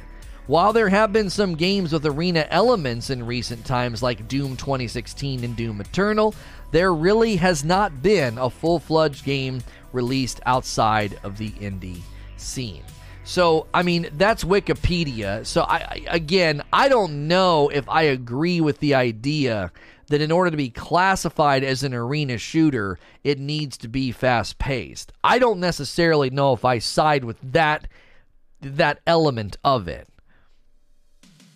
I would argue a core tenet of an arena shooter would be there are health and damage pickups and weapons around the map that players compete for while trying to kill each other. Yeah, and that's why I think the original Halo had a lot of elements of arena shooter baked right into it, so you would classify Halo as an arena shooter. Ratchet and Clank review embargo just ended and it's getting some fantastic reviews so far. I'm very excited. I'm very excited. We'll be playing that on Friday. I don't think they're doing any kind of early access for content creators. If they are, I, I don't know if I, if I I don't know if I know anybody that could help with that. So, thank you to all the new subs and everybody taking the poll and everybody commenting in chat. Chat has been very lively this morning. I'm doing my best to keep the interaction up there, and that way you can get your comments read. The second half of the show, we will be doing Q&A. If you're a paying member, that's almost like a guaranteed interaction point. We do that in the second half of the show, so make sure you're here for that. Freebird coming back in with a membership says, I'm back. Welcome back. Second member of the day. Three years on Purple, and now I'm here. I appreciate that very, very much. Thank you. Still disappointed by Biomutant. I'm avoiding pre-orders now. I know. I haven't had the, the, the, the stomach to go back and do it. Oh wait, I missed a five dollar tip from Kochi Akiba. I'm really sorry about this. Kochi Akiba uh, with a five dollar says maybe a redo of Warzone. Thank you very much. Oh, a redo of Warzone. Yeah, if you guys remember, this is actually interesting. Tracing back the um, tracing back the the roots of Halo being heavily influenced by Unreal Tournament. The Warzone game mode that Halo 5 uh, tried to put into their game, Warzone was very much inspired by a game called Onslaught that was in Unreal Tournament, which to this date I think is one of the best modes you could play in a game with large scale battles and vehicles. It was very very cool. It was it was excellent. And Warzone looked like it was going to be very similar to Onslaught. Warzone was a flop for a variety of reasons. It was poorly designed, not well thought out, and it turned into a spawn trap. Um, so it didn't go uh, didn't go anywhere. Um, so Warzone was Halo 5, good idea till you ran out of cards. Yeah, it just it didn't it just didn't work. They should have if they were going to copy Onslaught, they should have just copied Onslaught. Onslaught just worked way way better in uh, in Unreal Tournament. So they could come back with another version of that and really go back to the drawing board. And you know, listen, if you're going to copy Unreal Tournament, just copy Unreal Tournament. At this point, no one's going to care or remember, you know, Onslaught. Ah, and so I would imagine, uh, I would imagine um, that that uh, it would be a popular mode if done if done properly. Um, so, uh, they showcased. I have my doubts. How am I gel skin? Yeah, I don't know why you what you guys are debating about in chat. It's he said he was concerned about it. Like we're all, not all of us, but a lot of us. Everyone's opinion when they showcase Halo Infinite that it looks like garbage, lackluster, and disappointing. Yeah, I mean it, they literally delayed the game because the public reaction was so negative. I don't know. I, I, it, I think what he's saying is is that I think somebody told him that he was being jealous or something. I'm not actually sure. I didn't see what he originally said. Um, what did he originally said? I'm an Xbox fan since I debuted back in 2001. Um, I'm just saying from what I saw from Halo Infinite, it sucked. Oh, he's just saying it looked bad? I mean, it doesn't seem like he's being a drive-by hater. I still think it's going to suck. It was so lackluster from the gameplay I saw. Unless they revolutionize and do new things, um, the garbage graphics, it had to be built from the ground up, maybe. Right, right, right. Hey, Vapor. Welcome back, Vapor. Thanks for renewing your membership and getting that purple badge. A delayed game doesn't stay delayed. A bad game stays bad for forever. Right, right, right, right. Um, yeah, what's good, more Megadeth? How are you? You think by making Infinite free to play, they're hoping that it takes away some of the heat by how little it will have in multiplayer? No. What I think they're attempting to do, Paul, is they want that free to play PvP crowd. They want to fill that funnel with people. Um, I, I think I think lots of people have now tried and failed to lots of developers. They have tried and failed to monetize PvP. It doesn't work. It doesn't work. You fragment your player base. Both 343 and Respawn have been very, very firm on this that if you monetize your PvP, you fragment your player base. So they're they're they're not they're not going to do that. They're going to make it free. Now, what that means then is they could potentially tap in to a huge, huge funnel of players. It, it, it, it, certainly, certainly could be a big hit if they do it right. Digital Foundry, Ratchet and Clank Rift Apart on the PS5 is spectacular. This is why we need next gen exclusives. Kind of plays into last week's topics. I'm sure we will touch on that, Big Mouth Strike, because that's going to give people. There are commentators out there like Young and others who think that God of War and Horizon Forbidden West being cross generation is holding the games back. I would encourage everybody to celebrate Ratchet and Clank and wait and play Horizon Forbidden West. Because what I read about Horizon Forbidden West, I don't agree with the I don't agree with Young on this subject. I don't agree with him. I don't think you can automatically presume and assume that a game is being held back simply because they have to make it for the older consoles. Uh, I don't think so.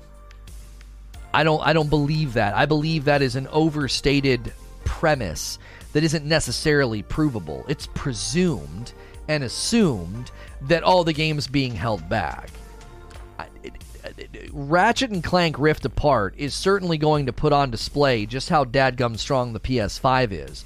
But that doesn't mean that there is some idyllic version of Horizon Forbidden West we're being robbed of because it runs on both platforms. The question and answer session's not open, Bronco. That's later in the show, so the question command is currently disabled. Do you understand what I'm saying, Big Mouth? Is that who typed that? Was it Big Mouth Strike? Do you understand what I'm saying? Like, I worry that folks are going to weaponize the success and the and the the the the impressiveness of Ratchet and Clank they're going to weaponize that to continue the phantom presumption naysaying of like, yeah, these games are going to be held back, dude, because they, you know, they made them for both PS4 and PS5, and I'm just like, I. If it's a sequel to God of War, and if it's a sequel to Horizon Forbidden West, and it has all the things on PS5 that I was promised, I I just I don't think so. I don't think you can you can argue that the, the game was significantly held back. If I'm getting the cinematic lighting that's usually rever- reserved for cinematics and I'm getting it in the gameplay, special rendering for the water, 60 FPS performance mode. Like that's what I bought the PS5 for. I didn't buy the PS5 for some like imagined promised land of gaming that I'm now being you know denied because oh well the game is being made for both platforms. I just I don't agree with that. Um I, I just don't. I don't know. And and and Young and a lot of the people that read those Sony statements, I I I am still firmly firmly standing on my position. They were misreading those statements and misrepresenting them to make it sound as if Sony made some promise that there would that, that games would be exclusive to PS5 going forward. And I'm like, that that's not what the article stated. It's not. It isn't. Saying they were going to be more nuanced and different than Microsoft is exactly what they're doing with games like Returnal and Ratchet and Clank Rift Apart. They're doing a transitional phase where some games are exclusive to PS5 and some games are not. This idea that that we believe in generations quotation somehow meant that yeah, now that PS5's in circulation, we're not making games for the 4 anymore. I, I just. That, that conclusion is absurd and arguably stupid. It's just stupid to think that. Why would you think that? Yeah, uh, they got they got 110 now what 118 million PS4s in circulation. Yeah, yeah, they're gonna turn their back on that platform because they launched a new console. That makes good business sense. I don't know. Yeah, the playlist I'm using today, Colossal, is what are we using today? It's Harris Heller's synthwave playlist. You could use the synthwave command; it'll take you there. Um, and thank you to all the new folks that are here today. Really strong turnout. Uh, really strong turnout. Um, we're getting a really, really good uh, click rate on people doing YouTube searches as well as suggested. So if you clicked on this video because YouTube thought you might like it, I do a live stream Monday through Friday, and we appreciate you being here. Do me a favor and click subscribe and the bell button if you're enjoying your time. We only need 24 more likes, and we'll roll the likes over. So thank you for everybody who's been smashing the like button this morning. I am a safe for work broadcaster, so a lot of people treat this channel like gaming radio, and they're just they're here Monday through Friday, just listening and hanging out. The second half of the show, we got more gaming news for you about the Division Battle Cat leak about the AC uh, Assassin's Creed Valhalla DLC scheduled for November. We have the details leaked about that. And Prince of Persia Remake is skipping Ubisoft forward. We'll be breaking those down later, along with Q&A. Q&A is back, and it is members only, so make sure you're here for that. Ilono got pinned as a floating window to my right. Well, I appreciate that. It does hold games back, just like when Destiny went exclusively to PS4 with Rise of Iron, because on the PS3 was holding its back graphics wise and content wise. I, I don't know. Uh, oh, oh, I see what you're saying. I see what you're saying. What you just typed is not true, though. What you just typed is historically not true. I hate talking about that game, but that's not why they did that. That was an install size game size issue. That had nothing to do with graphics. It has nothing to do with graphics. Here's what people need to realize about this discussion Horizon Forbidden West and God of War Ragnarok were in development well before PS5 was even a twinkle in its daddy's eye. You understand that, okay? These games have been in development for a while. So, this idea that, like, they're being held back, they wouldn't exist if they would have waited for the PS5 dev kits to start dev for a pure PS5 launch. You understand that, right? Like, do you understand dev cycles and how long it takes to make video games? And how, when a very successful first party franchise decides to do a sequel, it, the development of these games started a super long time ago. So the presumption, the assumption, the, the stupid assertion that like Horizon Forbidden West and God of War are being held back, it's just ignorant to how the industry works. It talking heads and journalists they, they don't know what they're talking about. The, the game's not being held back. They they almost assuredly immediately started development of these game sequels for the PS4. And then they're going to give you an updated, upticked, patched, better version for the PS5. You you think they were just sitting around, or, or I guess they should have. They should have just sat around and waited for PS5 dev kits before launching these games. Do you have any idea what that would mean? You'd have even less games for your PS5. You'd have even less games. Does a 10 year old graphics card hold back a 3080? That's exactly right. PC games do it all the time. They launch on a scale. It can look amazing up here. It can look down here. Now, I get it. I get it. The SSD and the data controller can do really cool things in, in, in Ratchet and Clank Rift Apart, like instantaneous load time. But they can create games with a graphical spectrum. Not to mention, there wasn't going to be this giant departure from what God of War looked like. Do you want to know why? Because they probably already started building it right after the launch of the last God of War, and they pushed out a patch to make the game look better on the PS5, and it looks amazing. You're not being denied some version of God of War that would have been significantly better if they would have made a PS5 exclusive. If you want a PS5 exclusive God of War game, guess what? Buy God of War Loki in like seven years. There's your PS5 only God of War game that started development after the dev kits were well in circulation and established what they could do with their game and their existing assets. But God of War Ragnarok was developed and started development well before those dev kits were in circulation. Same could be said for Horizon Forbidden West. So the notion the notion that these games are being held back is completely backwards, and it's a fundamental misunderstanding of how these games were developed. If you want a PS5 only version of Horizon Zero Dawn sequel or God of War Ragnarok, you wouldn't be able to buy them until like 2023 or 2024. You had to wait way longer. You, would have had to wait way longer. It's like, oh, they would have been able to make this so much better. Yeah, and it wouldn't have launched for another three or four years because they would have had to wait to develop it. Uh, apparently, the people that you're supposed to trust and the people that you're supposed to lean on for valuable information about gaming news and gaming information, they don't understand the basics of game development. I feel like some of these people complaining have no idea how console cycles work. The initial batch of games will always lag behind. That's exactly right. That's why, in my opinion, you can't blame console for the CD Projekt Red failure because Cyberpunk 2077 was announced a full year before PS4. Oh, T Bone. Cyberpunk has a lot to answer for, and it's not just that, but yeah. there were the developers don't need to be thrashed at all they they knew that game was going to struggle. They, they had a montage of the bugs before the game even launched. They told industry insiders that it wasn't ready when it launched. They knew it wasn't ready. It wasn't up to the developers. The SSD is one of the biggest differences I've seen between the Xbox One X and the Xbox Series X, aside from FPS. Halo 5 looks the same on my Xbox X as it does on my wife's Series S. Well, because they've not gone back and done anything to it.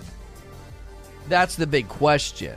So if if, if we want to if we want to shift here just slightly to why I'm concerned, which is what we should probably do, make sure and take the poll. Have we rolled over to 300 votes yet? Yeah, there we go. 300 people have voted and more people are concerned. It's gone from 60 40 to 63 37. Are you worried it's going to be another embarrassing showing for Halo Infinite? Let me explain to you why folks are thinking that and why I'm thinking that, okay? This is my rundown. This is my rundown of the topic. So, this is something that we do in the show, right? In the show. That the, uh, um, yeah, people were thrashing him. I mean, he deserves thrashed for other reasons than that, Wheezy, like sequestering the truth, protecting a true uh, a true villain and not reporting on the news and and and basically having zero integrity like all, much of the other journalists in the industry. He deserves a ton of criticism for genuine malfeasance uh, genuine i would i'm sorry genuine malpractice as a journalist but that's not one of the things he should be criticized for the cyberpunk stuff he was dead on the money on so what is it that is causing people to be concerned, myself and others, about Halo Infinite? What, what is it? There is there is recent commentary about what they will be showing at E3 that caused me to, to make today's video. So, if you're enjoying your time here this morning, this is a segment that I do that is essentially this is what we call the focus topic. This is the thing that we're focusing on before we move on to the variety gaming news coverage as well as Q&A. And we want to give you that opportunity to chime in in the morning, right?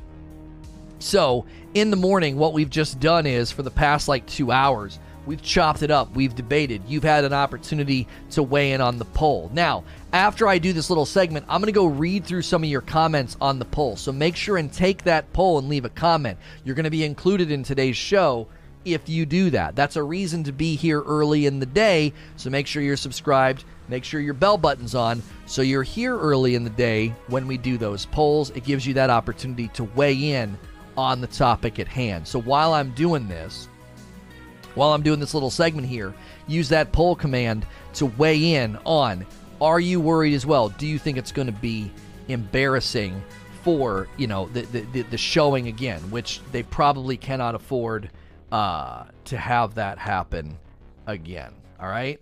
Now, we upload this to a channel that has shorter videos. If you want to subscribe there, use the shorts command.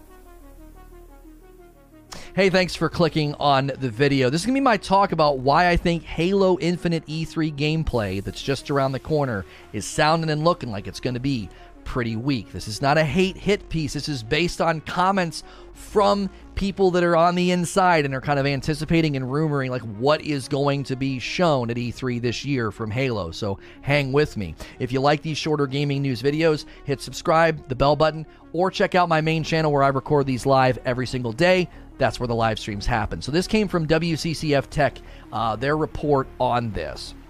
Now, if you if you've been tracking Halo Infinite and my coverage of the game, I have been concerned since they actually you know delayed the game because of the embarrassing showing last year, and then they just started blogging about like night day cycles and talked about how hard it was to develop the grapple. I was very concerned about how much was going to be baked into this game that would not be impressive, and this is what the report says.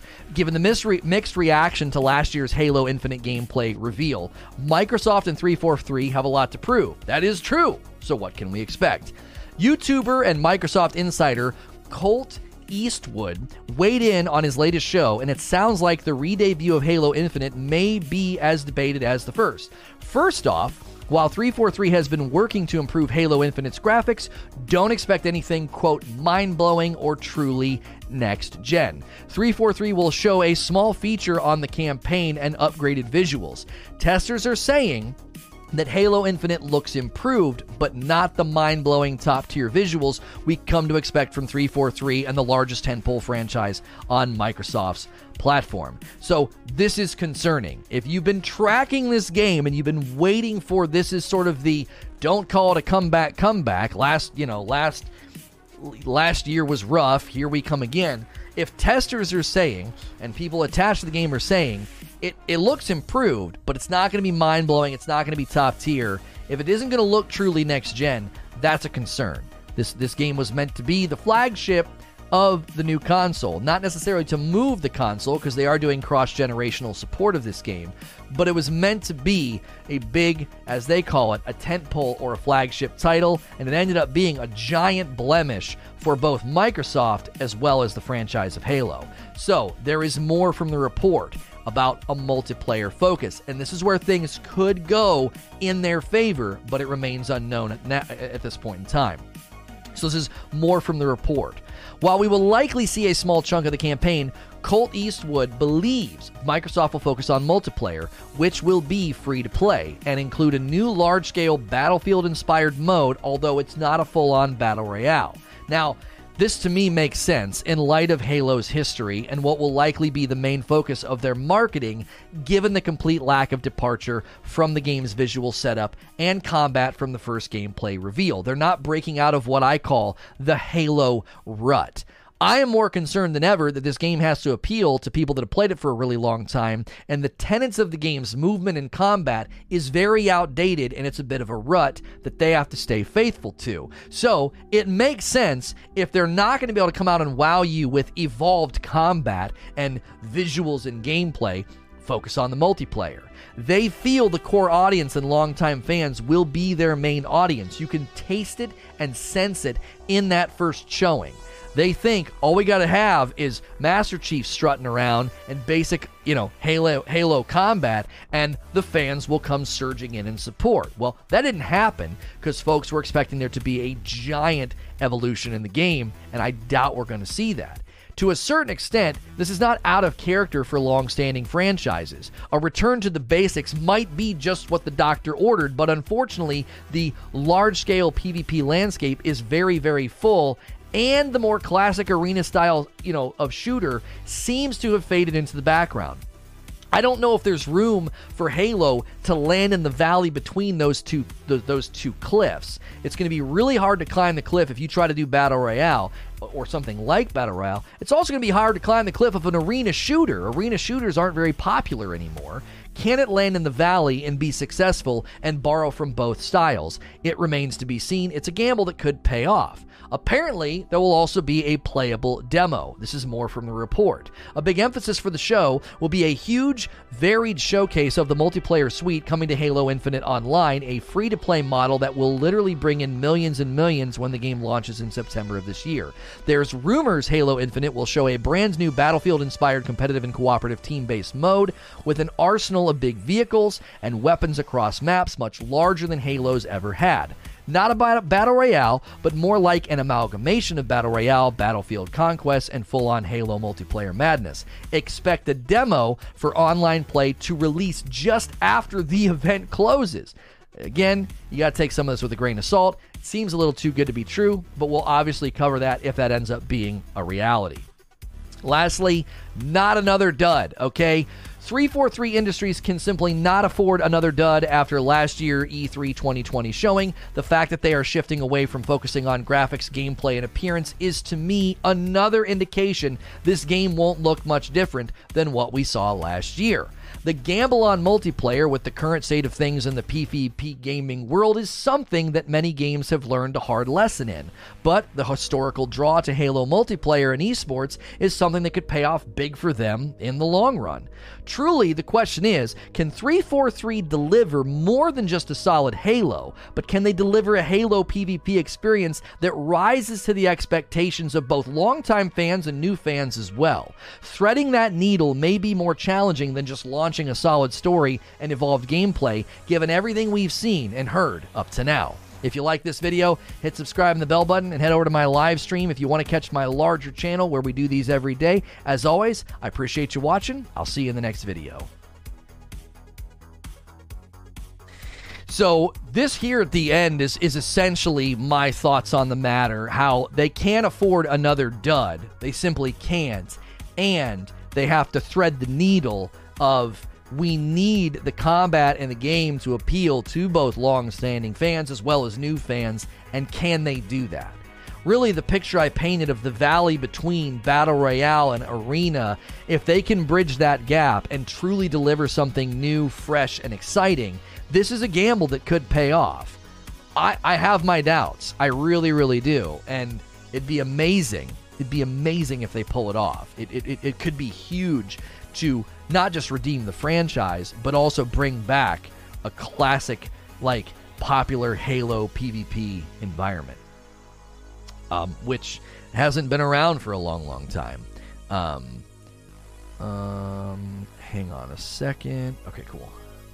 Wait, what is this? Okay, cool. Getting emails. Just making sure we didn't have any coffee sales.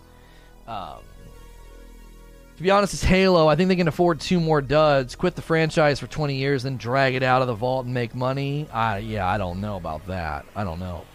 You you you lose momentum. You just lose momentum with with your core audience and your new audience if you you drag it out too long. Um, I'm going to read some comments on the poll. If you guys haven't taken the poll yet, Greg Brimstone says, OG Halo player from the original Xbox era here. We had LAN parties and everything. Even, I say, forget the old fans. Old school players are holding the game back. There's no reason why a game set in the future should feel decades behind the competition. Uh, a solid piece of feedback. I, a lot of folks might feel this way, you know, the, the, the, the long-standing fans you know, are they holding the game back? It's, po- it's possible. It's possible they're holding the game back. That might have been a better question for today's poll, as opposed to are you worried? Are are long standing? I mean, weigh in right now, chat, if you feel like it. Do you think, yes or no, are long standing fans holding Halo back? Is it time for the game to really evolve itself beyond, as I call it, the dated rut? It's a dated rut. It, it's going to keep the game in what I consider to be a, a, a, a ditch, a ditch that's not going to help it long term. So chime in in chat while I read a couple more of these poll responses. Based on what was last showed, I can't deny that I'm worried that the game isn't ready yet. Hopefully, I'm wrong and the showing is dope. Uh, needs to rise to the occasion. Halo Infinite E3 gameplay just needs to rise to the occasion. It's it's it's it's it's it's a de- it's almost like a debut at this point, right? People are saying yes, yes to an extent. Yes, yes. Let us sprint. Uh, I hated not being able to ADS. It's a long-standing Fran franchise. Frick the Zoomers.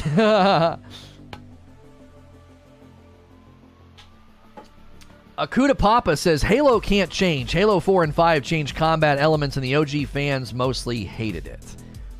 Uh, I want my beloved franchise to stay close to their roots, but also slightly evolve. It's tough. How do you do that? Yeah.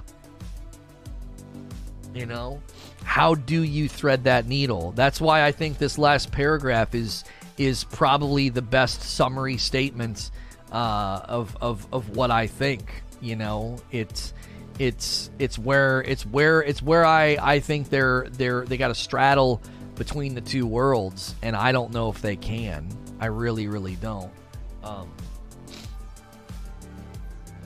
you know, it it's and this is not unique to Halo. Let's not kid ourselves. Long-standing franchises are always going to struggle with this. Long-standing franchises are always going to struggle with this. This is not a new challenge there, you know, the series needs to be reset like God of War did. The eternal conundrum games and movies have is to appeal to old and new audiences, but it's shocking that those minds can't take an existing story and make it pop with new tech. Think of it this way, Andres. Let's say I want to I want to design a Ford Model T car in in the year 2021, okay? And I wanted to be faithful to the speed and the feel and the handling of a Ford Model T. I could put the greatest paint job, metal, like wheels, it could be shiny, it could look amazing. It'd be, oh, look at how good that Ford Model T looks. And then you sit in it and you drive it and you're like, I feel like I'm Amish. Like you you would be like this thing is slow, it handles like a buggy, it's terrible. I don't feel safe. It, you know, it it would be automatically shackled to a framework and a design that would make it feel like this just feels like a really dated car. Like I don't want to park this in my driveway. I don't want to take this to work every day. I'm going to get run off the highway.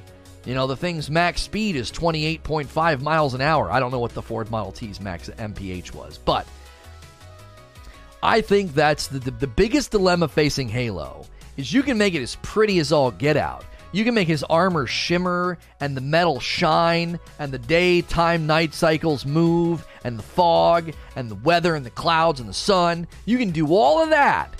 But if I feel like I'm moving around in dadgum cement and somebody injected my veins with oatmeal, I'm, it ain't gonna, ain't gonna matter. I'm like, this feels awful. This feels awful. Doesn't feel good. Feels dated. It feels slow. Cool. Nice shout out. Nice nostalgic car. But I don't want to drive it. It doesn't feel good. You know? Electric Model T with all the modern amenities and accoutrements, plus four wheel drive. That's right. I'm not knocking Halo when I say this, by the way. I'm not. The fact that we're even having this conversation is a testament to the fact that it's a long standing and successful franchise that did something new, fresh, and amazing. But new, fresh, and amazing 17, 18 years ago ain't so new, fresh, and amazing anymore. Of course, there needs to be a compromise. Us being able to provide feedback in such a direct fashion weighs a lot. We're spoiled. You're right pointing that out. Fun fact the Ford Model T could get a blistering 45 miles an hour. Right, right, right. The mechanics and flow of 5 are good. It's very modern and 60 FPS. Well, and it got a lot of flack. They, they failed to deliver on Warzone as a new game mode. They failed to deliver good multiplayer. People really disliked what they did with the story. Um, you know, it's it's it's not uncommon. It's not uncommon for games to they it, it, it has it has run the gamut as it were right? It's it's it's over. It's it, it's run the gamut. There is uh there's only so much you can do uh you know with a with a, with a given franchise before before you're going to just run out of steam. And i think they tried to innovate. They tried to innovate. They wanted to do new things. They wanted the game to feel fresh, and I think fundamentally they they broke a lot of rules that the that the audience had, which isn't their fault. Uh, it's not their fault, but they broke a lot of those rules, and beyond that, they didn't include the centerpiece, Master Chief. He wasn't included enough. That irritated fans. You know, I mean, if and then, and then this is why I think they thought the gameplay was gonna was gonna be enough. They were just gonna sell people on the gameplay. Yeah, there's Master Chief. There he is, walking around, looking dope, looking awesome. That's all we need. It's like you need a little bit more than that. You know, you you need you need a little bit more than that if you're really gonna bring this franchise forward and they could be in what we would refer to as a feedback pendulum swing, where the feedback on five has over uh, been over realized and is influencing the, the the development of Infinite too much, right? Like the the the feedback on like not enough Master Chief and the combat was too evolved or whatever. If that feedback got too firmly firmly rooted in their in their foundational sort of you know uh, scaffolding building of the next game, it could very much be one of the reasons they thought, well, we'll just slap Master Chief in there and make him look pretty, and that's all we need. And if the combat harkens back to the days of old, people are really going to celebrate that. Uh, nope, it just didn't work, you know. At the end of the day, pre release, the fans set the tone. If you don't impress them before you release, the talk about the game will be a negative and full of doubt, raising consumer base expectations. That's right. Yo, it's good, Light Leap. I never played Halo 4 or 5. I just started with Master Chief Collection last year because one of my buddies got it for me. Yeah, yeah, yeah. The first game was called Combat Evolved. hey, at the time, at the time, it was it was considered, you know, it was considered to be uh, a combat evolved. You know, my life is here. My day was going so well. I know, I know. Move move right past, you know, been hoping for just a jump, a jump over the Flintstone wall, right into just straight flirting, you know and Light Leap, Light Leap ruins it. He just he brings that brings that stuffy German air, you know. You ain't missing anything by not playing four or five. Personally, I did not like them, but I've been playing since the original Halo. Well, yeah, I, I, long-standing fans generally did not like four and five in large numbers. It was the, the, the number the number of long-standing fans that enjoyed Halo four and five is you know it wasn't a majority. It it was it was pretty you know it, it was clear that there was like a bunch of preset ideas and rules about what they should do, and they broke those rules and they got hammered for it. You know what I mean? Um, he sold his PC. Don't care about Destiny anymore. We can be friends now. Good, good, good, good. um, let's read a couple more comments on the poll about the E3 showing before we shift gears here.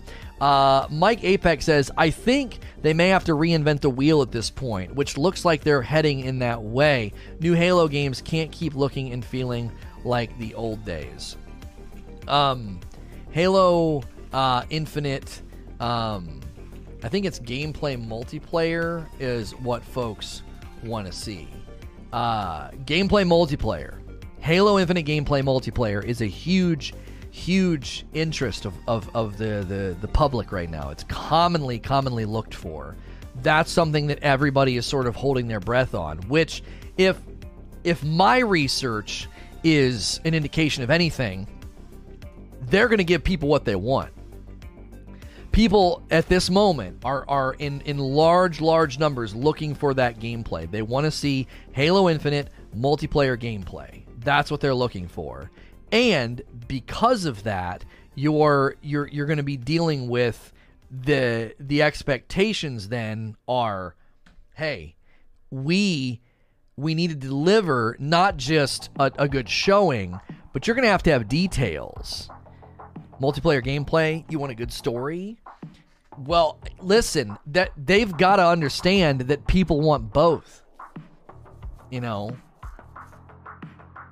they got to understand that people want both. No, you can't submit a question yet. Q&A is not currently open. It is meant to be a second part of the show value point that you've got to be here for. Um, we have to be a little rigid. Uh, we got to be a little rigid, uh, or it doesn't really function as a value point. It's meant to be something that happens with a live audience. Sigmund says graphics are reaching a saturation point these days. What I'm looking forward to is performance. Uh, for me, um, it's all about the gameplay. It's all about the gameplay. It needs to, yeah. Q and A is back. It is members only, and we do it during the second half of the show every day. So we stream for four hours. First two hours, it's the lead topic, it's the debate, it's the poll. Second half, it's all about you. We cover a variety of gaming news in the second half of the show. I got the Division Battle Cat leak.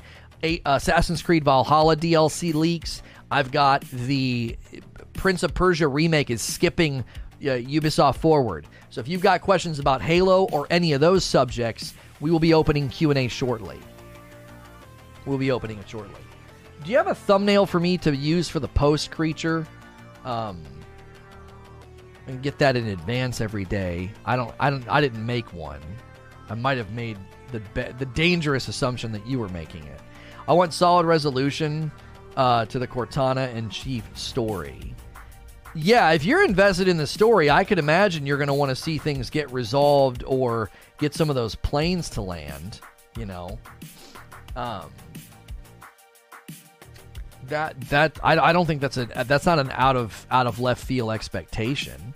Coach Gill says on the poll, as someone who has played Halo since Halo 1, as a kid, I'm looking for a fun Halo game, not a graphic masterpiece. From what I saw last year, the game looks fun and a return to form since Halo 5.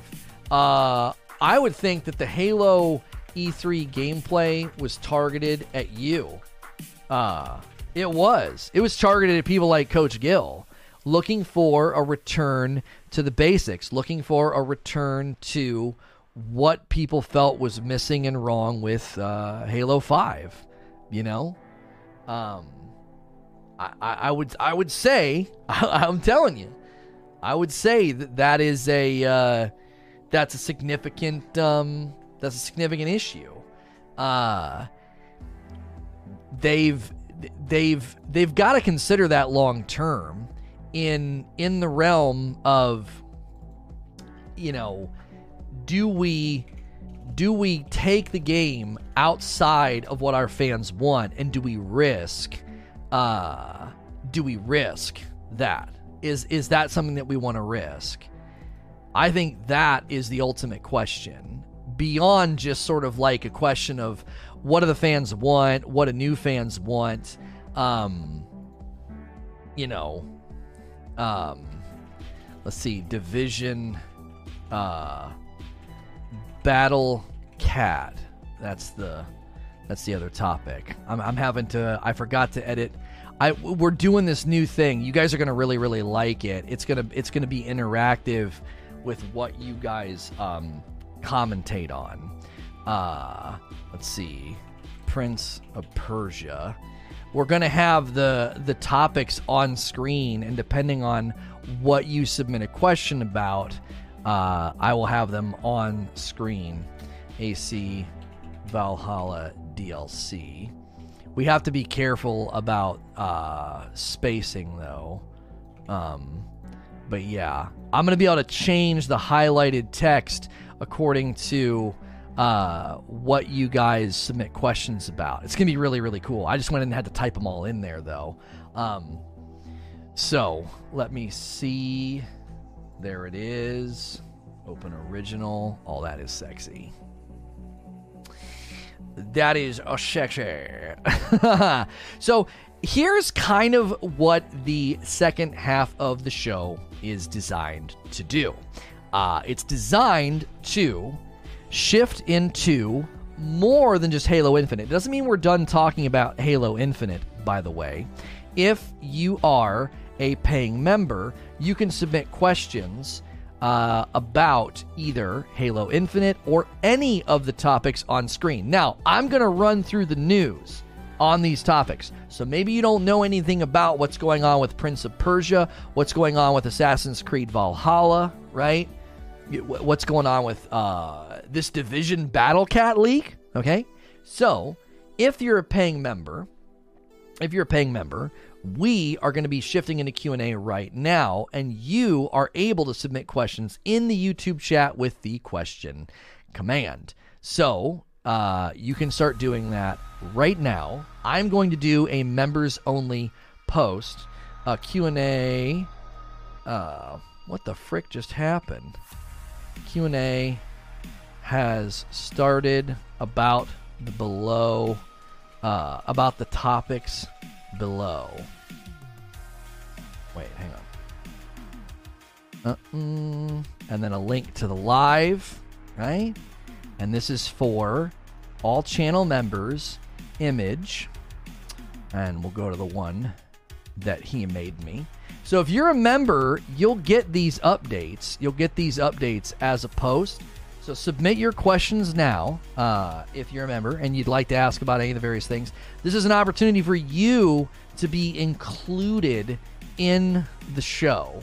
Uh, this is an opportunity for you to be included in the show and have your questions. This is guaranteed, basically like guaranteed interaction if you want to if you want to be involved.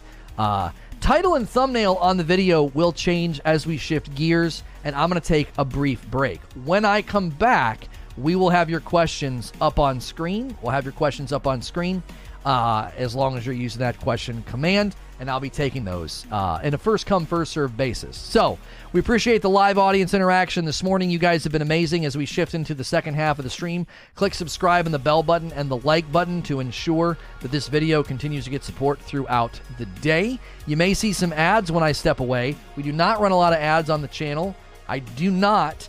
Uh, I do not run uh, non skippables. So, I'll be back in a moment. You may see some ads. Don't go anywhere.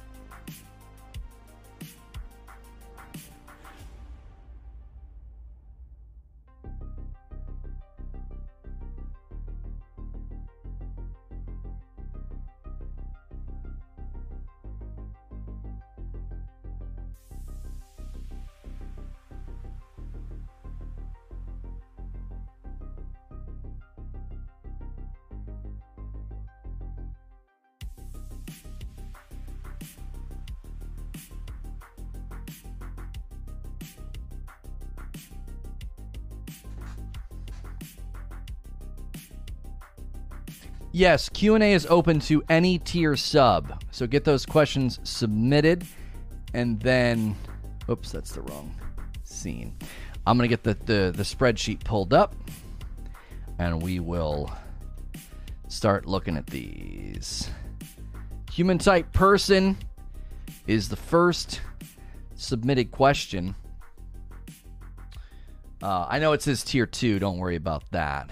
Um, and then I should be able to go to this scene and wait. Why are none of the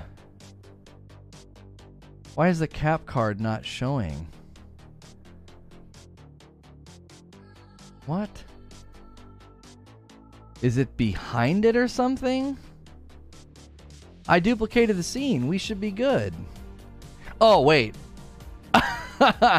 I just scroll to it. I was like, we tested all this last night. There we go. There we go. Uh, and he's talking about Halo. So you see, I can change I can change what we're what's highlighted over there depending on what the person asks about. So when you submit your question, we we will display it on screen like this. This is a great scene that uh, that we got built. Uh, that Creature and I built. Well, Creature built it, and then we kind of worked on it last night. And um, yeah, the post. I made the post. The uh, the members only post should have hit. I go to community yeah, yeah, yeah, yeah. It's there. It's there. So whenever we shift to the second half of the show, we'll change the thumbnail and we'll go into Q and A, and we'll take your questions. Uh, why is the question yelling at us? We're we use we use caps on our on our on our uh, font usage. So shut up, Eugene. So let's take the first question. Um, the first question is uh, coming in from human type person says, How do you think they could potentially evolve Halo in a way that hooks in both new and old players? Typically, their changes have only attracted one or the other. Is equipment the way to go? Well, here's the thing. My my opinion on this is is largely based on the fact that I didn't play a lot of Halo PvP after Halo 1.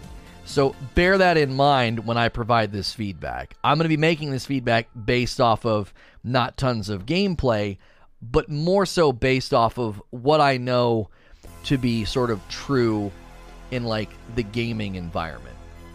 And why why that would influence my decision if I was in charge, okay?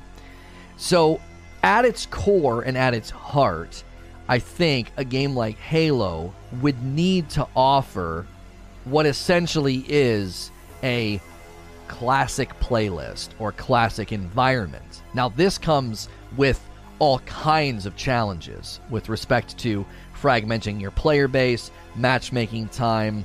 Uh, you know, if you've got too many things for people to choose from, they, they, they went through this in games recently. If you've ever played a Call of Duty, they always trim it down to a couple of game modes at the beginning so that way they can kind of funnel people accordingly right? And so the reason that that I think they would need to do something like this is to give long-standing fans their own playground. However, you would also then have to say for the new fans of Halo that want an experience that is, you know, fresh and and you know experimental whatever you want to call it whatever whatever you know marketing lingo they want to use you would then say, "Hey, let's let's let's try and capture new people with this." Okay?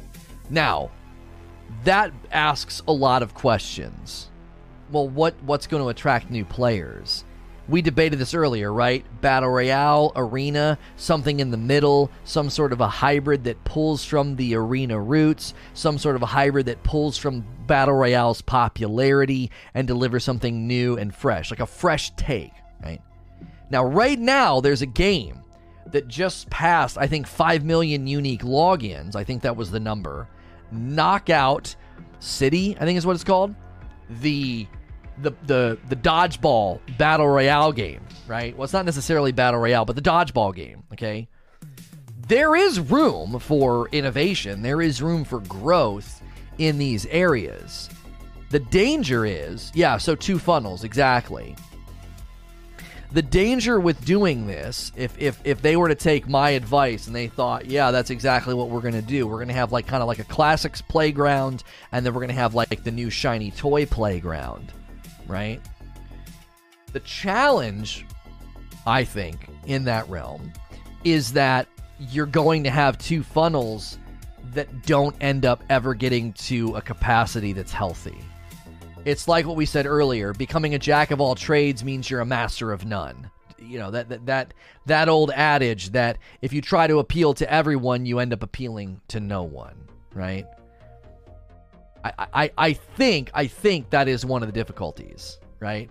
Now, before we go into any more q&a this this first one i wanted to put on display so you guys could see what it looked like give you a little taste give you a little sample and serendipitously it was about halo infinite but we need to cover we need to cover some of the other uh, some of the other topics as well so that you know exactly what the what you could maybe frame your questions about. So let me quickly go through micro gaming news about the things that you may have clicked on, seen in the thumbnail, or that you're here for. And while I'm doing this, you can submit your questions, okay? So continue to submit those as paying members. Let's break down some of these topics so you know exactly what's going on if you've got uh, questions or ideas or things that you want to lean in about. And this first one is actually uh, I found this one pretty interesting. This this leak of this mashup between Division Splinter Cell and Ghost Recon, um, codename Battle Cat,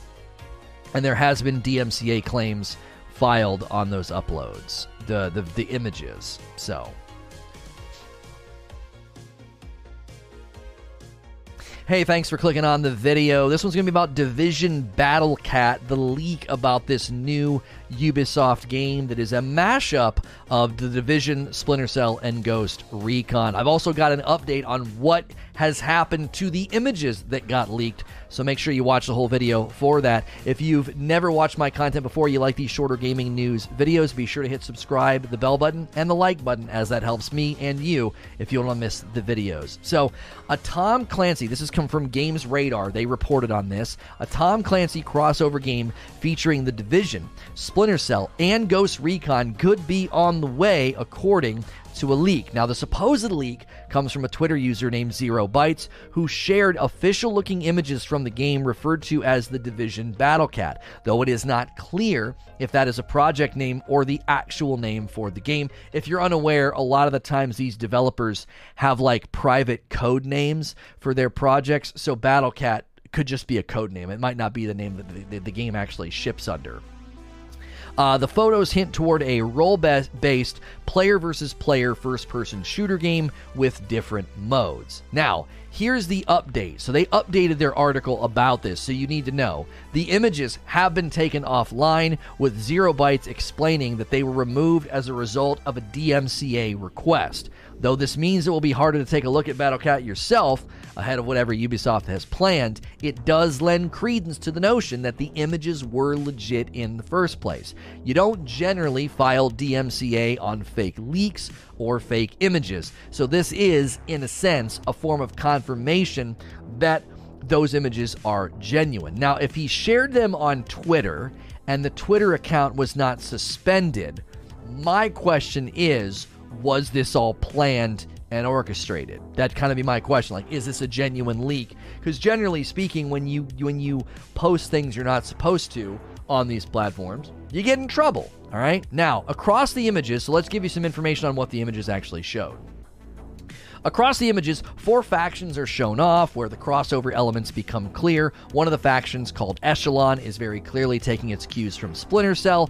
Two characters are seen sporting the Sam Fisher goggles, like the green, and then the defining trait is their stealth and subterfuge. Elsewhere, Ghost Recon Breakpoint's wolves are seen as battle hardened mercenaries that can take a lot of punishment. The Cleaners are DPS specialists, Cleaners are from the Division, and then lastly, Outcasts are the final faction shown, and they're the healer class class. Now, it's never stated across the images, but it would appear that these factions would be mixable, creating round teams, rounded teams of tanks, healers, and damage dealers. So it would be like a game where you have somebody, you know, from from the Splinter Cell franchise on your team, and they're kind of sneaky, and then you're the DPS guy. You're a cleaner from the division. It's beginning to sound a little Overwatchy. That makes sense, as one of the modes sounds very much like Blizzard's hero shooter. Uh, in one of the images, an escort mode is called out specifically. This will see attackers trying to push an objective through checkpoints while defenders try to stop progress. The game does not seem, oh, I'm sorry, the game does seem to feature a more traditional arena type mode called Ringleader. Players drop rings when killed and they can be picked up. The player on each team with the most rings becomes the ringleader and must hold on to the rings for 30 seconds to bank them while the other team tries to hunt them down. So, kind of a mixture of like kill confirmed and some other modes as well. So, this could be in line with some of the things that we have seen from Ubi about you got Heartland coming, and they talked about other franchises that they wanted to lean into, uh, other free to play games inside their own sort of franchises and existing worlds. So we'll look for more information on this with Ubisoft Forward coming out very, very soon. And we have another video about Prince of Persia on that subject as well. If you like these videos, hit subscribe, the bell button, and the like button, and I'll see you in the next one. So there you have it. If you've got questions about that, if you want to talk about that, feel free to submit a question right now in chat. When we're done with the micro gaming news segment, we will switch over to answer your questions. As long as you're a paying member, you can use that question command. Thank you guys for being here. Uh, this is something we're trying to now combine micro gaming news with the q&a uh, interaction with the live audience. So we appreciate you being here. The next story is about the prince of persia remake uh, and why it's skipping ubisoft or why, it, why, why i think it's skipping ubisoft forward Hey, thanks for clicking on the video. This one's about Prince of Persia, the Sands of Time remake, and what's going on with this title. It's been delayed, it's not going to Ubisoft Forward. I got the official information for you here, as well as my own theory about why it's probably skipping Ubisoft Forward. If you like these videos, these short gaming news videos, hit subscribe, the bell button, the like button, and check out my live stream. There's a link below so you can be here when I break all this news down with a live audience as well as Q&A. So, uh, Gematsu reported on this, Gematsu.com. Prince of Persia the Sands of Time remake, which was most recently delayed from its planned March 18 release date to an unannounced date, it's now going to launch in 2022. Publisher Ubisoft and developers Ubisoft Pune, uh, that's a weird name, and Mumbai confirmed. So they have confirmed that this is getting delayed and pushed into 2022. That's going to be a common theme as 2021 ends. We've continued to talk about anything end of this year is sort of dangling over the proverbial ledge of just getting shoved into 2022. Now, additionally, Prince of Persia Sands of Time remake will not appear in the Ubisoft Forward broadcast. So if you're interested in anything Ubi, make sure June 12th at noon Pacific, 3 p.m. Eastern. Make sure and tune in on my main channel. We will be covering all of the E3, UB, Bethesda, all of the events. We'll be covering those on my main live stream channel, and breakdowns and little short segments like this will land over here. Now, if Prince of Persia Sands of Time Remake is not going to be there, that's kind of an indication of a handful of things. It was announced for release on PlayStation 4, Xbox One, and PC. You will see there, absent from that list is PlayStation 5 and Series X, which means the game would be then backwards compatible, not necessarily then built, updated, or running at the full power of those platforms.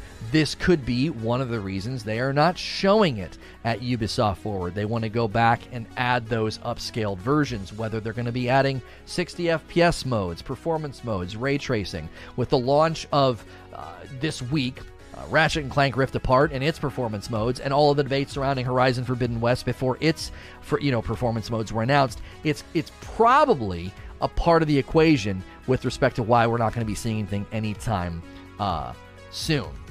Now, here's a full message from the developers. This is what they had to say to you if you're anxiously awaiting this game. Hello, Prince of Persia fans. Ubisoft Forward is around the corner, and we wanted to use this time to thank you for the amount of support you have shown us in the past year.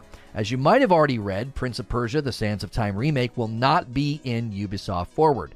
We are making great progress for our game to release next year, but we are not ready to share any additional information just yet. We will share an update as soon as we are ready. Until then, we wanted to express our appreciation for your continuous support as well as your patience with us on our journey. We're looking forward to the moment when we will be able to share more with you. Now, to me, the fact that they don't say anything about we don't have any updated gameplay, we don't have any new gameplay. They're talking about they don't have additional information or an update. It sounds as if the game itself is undergoing changes from maybe what they originally specced out and scoped out. This means that they don't want to show gameplay or update you until they're ready to answer some of those questions. The more that the Xbox Series X and the PlayStation 5 get in circulation, the more games are going to have to answer those tough questions about whether or not they have a native version that you can install, or if you'll be playing the game by way of the backwards compatibility.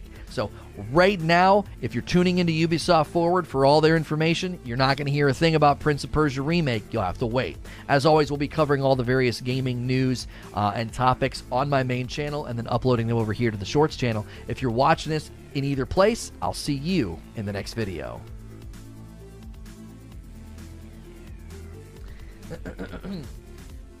yeah, how do you pronounce that? Is it Pune? Because it's spelled like tune, right? T U N E, like the t- like a tuning fork. Is it a city in India? Am I saying it right? Obviously, in America, if you spell that slightly differently, that word is not uh, that word is not a just a normal, you know, work a day work term.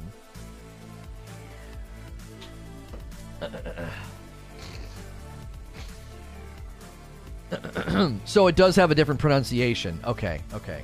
I see you guys submitting questions. Thank you for doing that. If you're just tuning in, we're going through a lot of different gaming news topics, and we got our last one for the for this segment before I start reading through your questions. This one's about the Assassin's Creed Valhalla uh, DLC leak. This was this is planned for later. Um, it's pronounced Puna. Oh, really? Let's just look this up. It's a city, right? Pune City pronunciation. Puna, it says. It says Puna. The pronunciation from Google, Puna. Sorry, I should have looked that one up. That one obviously kind of took me for a little bit of a swing there. I was like, "Oh my gosh, what the frick?" Um, Puna, uh, not nah, nah, as in, well, that might have been what you meant, quiet shy girl. Nah, as in like N U H. Puna, uh, uh, uh. So there we go. We're learning. We're learning uh, about how to pronounce other city names. If you're new to the stream or here right now and you want to get involved in the conversation or the chat or the Q&A, uh, we are trying to take this second half of the show and give you that opportunity to be involved. So Chat, stop sleeping on me in the second half of the show. I'll chop the second half of the show. I'll chop it. I will. Quit going to sleep on me. All right, 237.30. Here we go. This is the AC uh, DLC. All right, here we go. Hey, thanks for clicking on the video. This one's going to be about Assassin's Creed Valhalla DLC leaks. Uh, this is with respect to the next DLC coming out, not the most recent one. If you enjoy these short gaming news videos that we upload on our Shorts channel, always remember to hit subscribe and the bell button so you don't miss out on these videos. And be sure to check out my main channel where I record them. There should be a link below. It's where we do the live streams. So, Games Radar reported on this, and according to French leaker Jonathan, who previously uncovered traces of a third DLC pack for the game via data mining, the second DLC for Assassin's Creed Valhalla, which is called The Siege of Paris, will be set in the Kingdom of Francia uh, a few years after the events of the base game in 885. 885. So we know the name, The Siege of Paris. Now, the most recent one that that just launched, I think, like a couple of weeks ago, was, I believe, Wrath of the Druids. I've not gotten to check out the game yet. Now we do gameplay on this channel. We also have our gaming channel, SNTR Gaming, where I do like maybe like more like indie titles and let's plays as well as gaming requests. And we did have somebody request AC Valhalla. Now I don't know how much I'm going to get accomplished in two hours, but we will be checking out that game very very soon. Details found in the game's source code, according to the leaker, included synopsis and suspected release date, which, according to the PlayStation Store, it's going to arrive November the 9th. Happy birthday to me, uh, this year, 2021. However, this is theorized to just be a placeholder at the moment. That seems like a great launch window, though. Early November launches are very common. I've had a lot of games and DLCs launch the week of my birthday, so that's why I know that. It, it's that's actually a good week for launches typically. Now, as for the potential synopsis, here's what Jonathan has uncovered. The Kingdom of Francia, which is under the rule of a single king, Charles the Fat, that's a great name, the great grandson of Charlemagne, has waged a war against the Norse in Francia. Uh, the England is uh, with England suspected to be next, Ravensthorpe must make new allies in Francia to avoid the threat of conflict. The synopsis also details that a visitor will arrive at Ravensthorpe Dock to launch the adventure. So we don't really know what that means. NPC, I, I don't, I, I wouldn't think a new playable character, but a visitor is going to arrive uh, to launch the adventure. Probably an NPC story driver. Also revealed alongside these details is the DLC's potential exclusion of the Hidden Ones, the first official incarnation of the Assassin Brotherhood, which was founded in Egypt in 47 BCE. In Jonathan's video, the leaker states that one of the lines of dialogue found in the game's source code, which is apparently spoken by Eivor or somebody else, reads Just as they were in England, the Hidden Ones seem absent in Francia. What treasures could they have left behind? So, if you've been playing this game, this is essentially the the the next synopsis story and l- potential launch date and title for Assassin's Creed Valhalla DLC. Now, I have heard a lot of criticism about the game uh, with respect to it being too dense, too much to do, too many fetch quests. There was also recent articles indicating that the lead character was supposed to be a woman, according to both things inside the game as well as dialogue, but they give the option to play as both kind of waiting to see if a title like this will take that option away from you, as many said that Assassin's Creed Odyssey was really meant to be played as Cassandra. Uh, and with Far Cry 6 around the corner doing something similar, Dani Rojas is the lead, and yet you can choose to play as a man. All the marketing for the AC Valhalla game certainly did not center around a female lead, so curious to see if this franchise ever sort of breaks from that mold uh, as this game wanted to, it seemed, but then decided not to. And I've actually never played it, so as far as the density and the fetch quest criticism, I can't really speak to it. I can only echo what I've heard. As always, if you like this video, hit like, share, subscribe, and the bell button, and maybe check out my live channel linked below, and I'll see you in the next video. Okay, so we can now shift to uh, to Q and A uh, for you guys that have uh, submitted the questions. Um, we already kind of answered human type person's question about uh, Halo Infinite.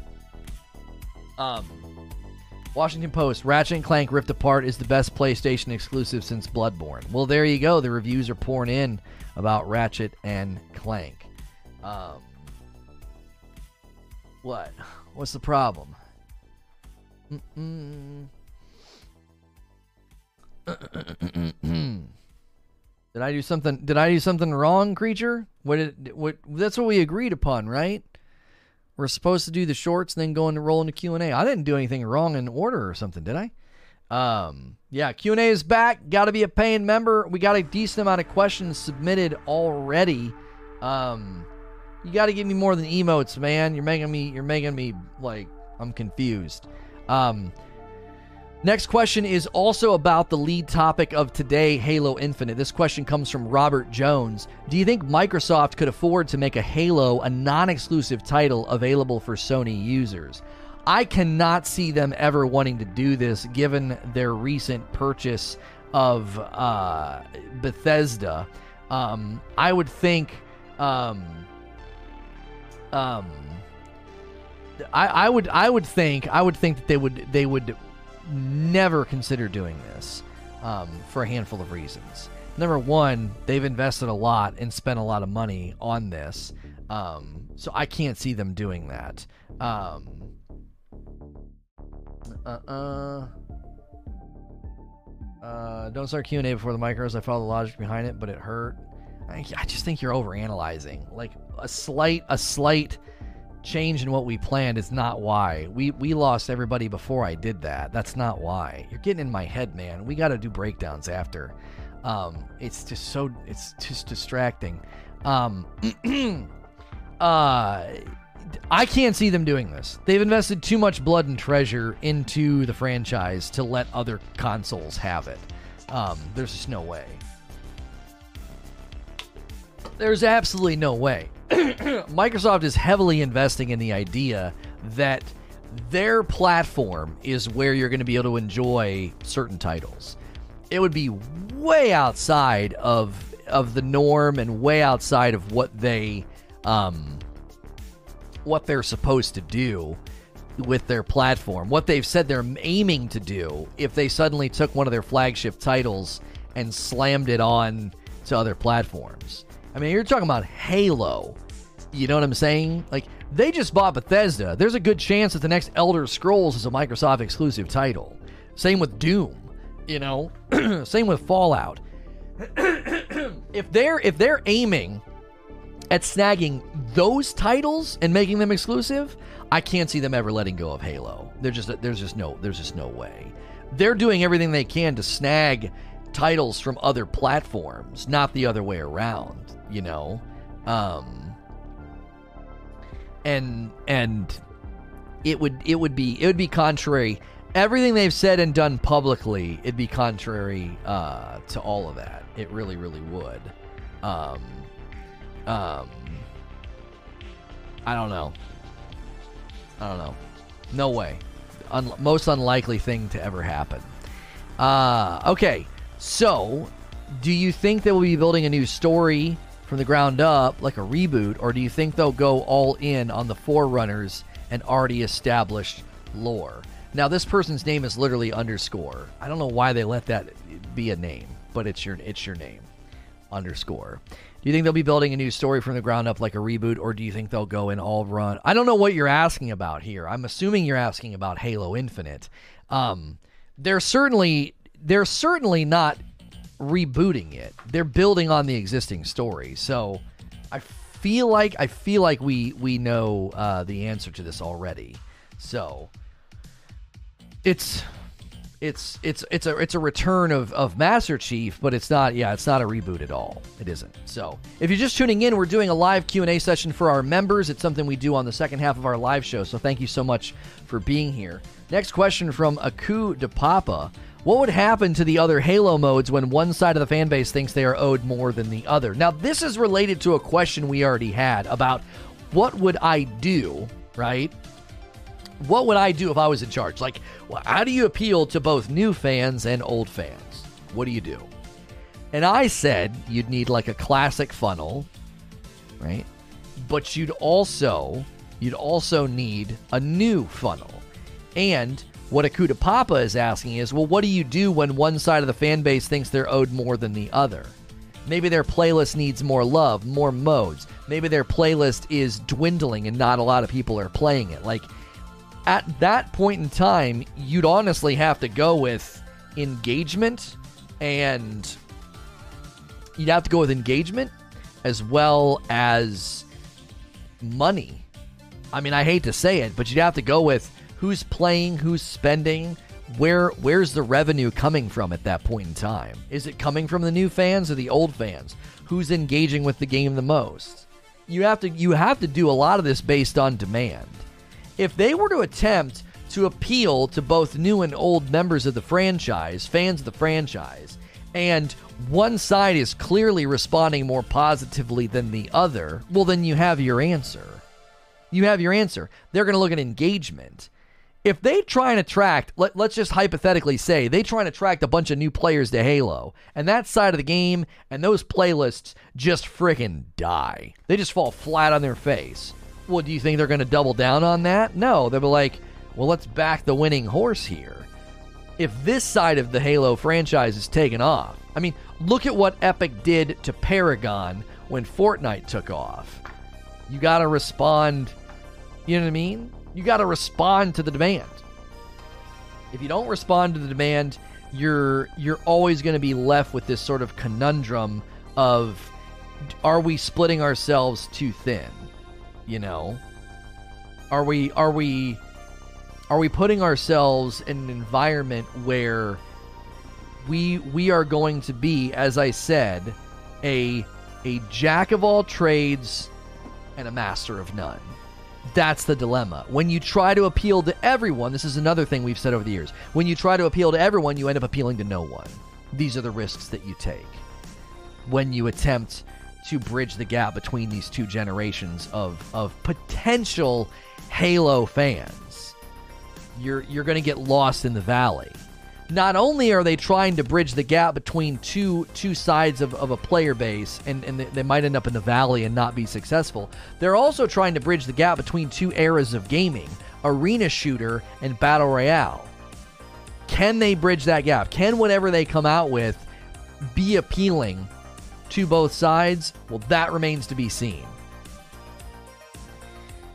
Next question from Dracus Pander. With the revenue diversification Microsoft has done via Game Pass, buying studios, microtransactions, and crossplay, do you feel less pressure to give their all to make Halo an innovative smash hit? Uh, absolutely not. No. I don't think they feel less pressure. If anything, they probably feel more pressure because, listen, you can have all the features in the world. You can have Game Pass, Play Anywhere, X Cloud. You know, Phil Spencer can can talk a great game and talk a good talk, but if your flagship title falls on its face, that's not good. It's not good. There is a public um, there, there is a public element here. Public consumer confidence is related to everything they're trying to sell, okay? Everything they're trying to sell there is a public element. So your confidence in Microsoft's platform, whether you want to admit it or not, is linked to just is linked to how well Halo does. Now it might be a weak link for you. You might be like, "Well, I love the platform even if Halo does poorly." Yeah, Halo can do poorly. I'm I'm fine. I love Game Pass. I love all the stuff that I get, right? I love all the stuff that I get. You you you're you're in hook line and sinker no matter what there are people right now that either aren't doing uh, they aren't doing Game Pass. Maybe they're not a part of the features. And I think Halo could be a catalyst for them to step into that pool. Microsoft wants you in their subscription funnel. They're not even trying to hide that fact. When they talked about the Bethesda acquisition, they weren't shy. They're like, we want uh, wherever Game Pass lives, we want it to be amazing. What what's that mean? They're not focused on getting you to buy a console. They're not focused on getting you to buy micros. They want you in their subscription funnel, and then everything else comes along with it. Then you are buying the micros. Then you're checking out Halo Infinite. Then you're checking out whatever they throw on Game Pass. That's their point. That's their goal. Every month, Game Pass user base grows. Every month. And it's going to be a very enduring funnel of subscriptions for one simple reason. Every month there's new stuff for you to get, and you don't want to lose any of the stuff that you have because of Game Pass. Every time you interact with their storefront, it says discounted with Game Pass, free with Game Pass. You're constantly being shown that your experience on that platform is significantly better with Game Pass. Now, the only way you get people to, to, to, to flip over and convert on that, they have to be confident not just in the value that they'll get, but in the platform itself. Halo's linked to that. Microsoft's not just going to shrug, yeah, it can flop, it's fine, we have Game Pass. No. They want Halo to be a, a dominant name and title in the industry because that's a huge funnel of people that might actually hit their Game Pass funnel. There's a raccoon detective game up on Game Pass today that might interest you. It, what's it called? We might be checking that one out. I was trying to get a code for a game that launched today called Backbone. Is that it? I think yeah, I think that's the one. We were trying to get a code for that to play today. If I don't get a code, we may check it out tomorrow. We're trying to get in good with indies by getting codes and then covering them on this channel. We did that yesterday with um, Mighty Goose, and then today we'll be checking out Blade Assault, which is actually looking like a pretty promising rogue platformer. Now, you guys know me. I get about two hours into a rogue and I'm ready to throw my phone uh, and break a controller. Uh, but it gives you guys the opportunity to see games and decide whether or not you want to buy them. So we do gameplay in the second half of the show. Uh, next question is from the real King Salty. Do you think 343 is trying too hard and being overly ambitious with injecting too many gameplay ideas into Halo Infinite and not focusing on what ha- what made Halo what it is, or do you think it is time for Halo to change? There's no right answer here. The only right answer is what drives sales ultimately at the end of the day whether you w- listen we, we can talk all day about the art of, of, of, of video games and what should developers do and what should developers prize and, and prioritize right? And we can debate that till the cows come home. But at the end of the day they're trying to sell video games. That's what they're trying to do.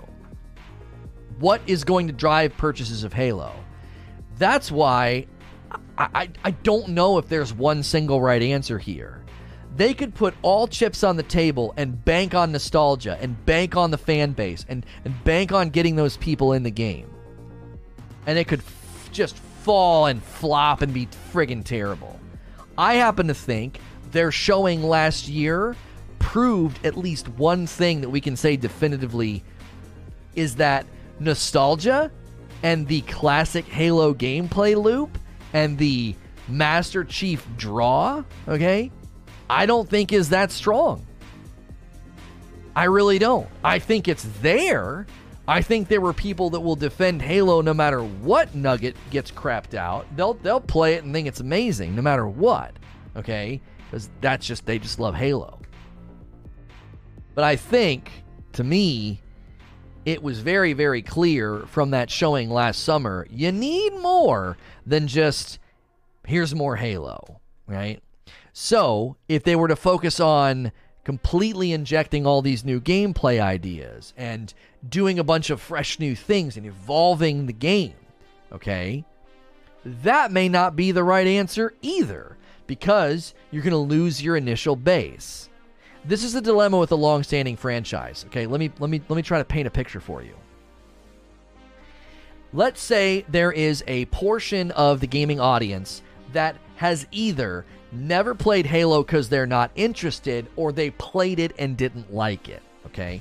So if they've never played it and they're not interested, or they've played it and didn't like it, they have a presupposition and a bias about Halo meaning they're very unlikely to convert and buy Halo. Long-standing franchises are always facing this dilemma. They made up their mind about your game five or six years ago, and they're not even going to give you the time of day. They're not going to watch your trailers, your announcements. They're not even going to look at you in the store. You're not even going to get a chance to win them over. Those people are in the pool with everybody else. It's like uh, it's like the undecided uh, voter situation, right? There's all these undecided people, and if you're trying to appeal to those people, they're all in the same bucket of not buying and have not played or don't like Halo. They're all intermixed in there. The, uh, the, the key would be how do you market to the people who are potential new fans? There are people that you're you're wasting your breath on. You are wasting your breath on them. They're never going to buy your game, right? They're they're never going to touch Halo. And sitting right next to them in the same crowd in the same audience spectrum is somebody who's like, "Well, you know, I've I've never played Halo, but what what do you guys got? You know, what what are you guys doing?" So, I don't know if there's a right answer here they could they could try to target the new, they could try to target the old. Trying to target both could also end up diluting the game and make it feel like it doesn't really have a soul. I think it's time to retire Master Chief, Either give him a heroic death or wounds that force him to retire, and then make the next game about the new Spartan that's supposed to be you. Yeah, and then completely convert it into like an RPG, like looter shooter or something. Maybe you become, you know, you would you would it would be called Halo Spartans or something. I mean, again, again, that could be a huge, massive hit. Um, that could be a huge, massive hit but it doesn't. it does it does not mean that that's the right call. It doesn't mean that's the right call. There are there are so many different ways to to to skin this that could end up just completely backfiring.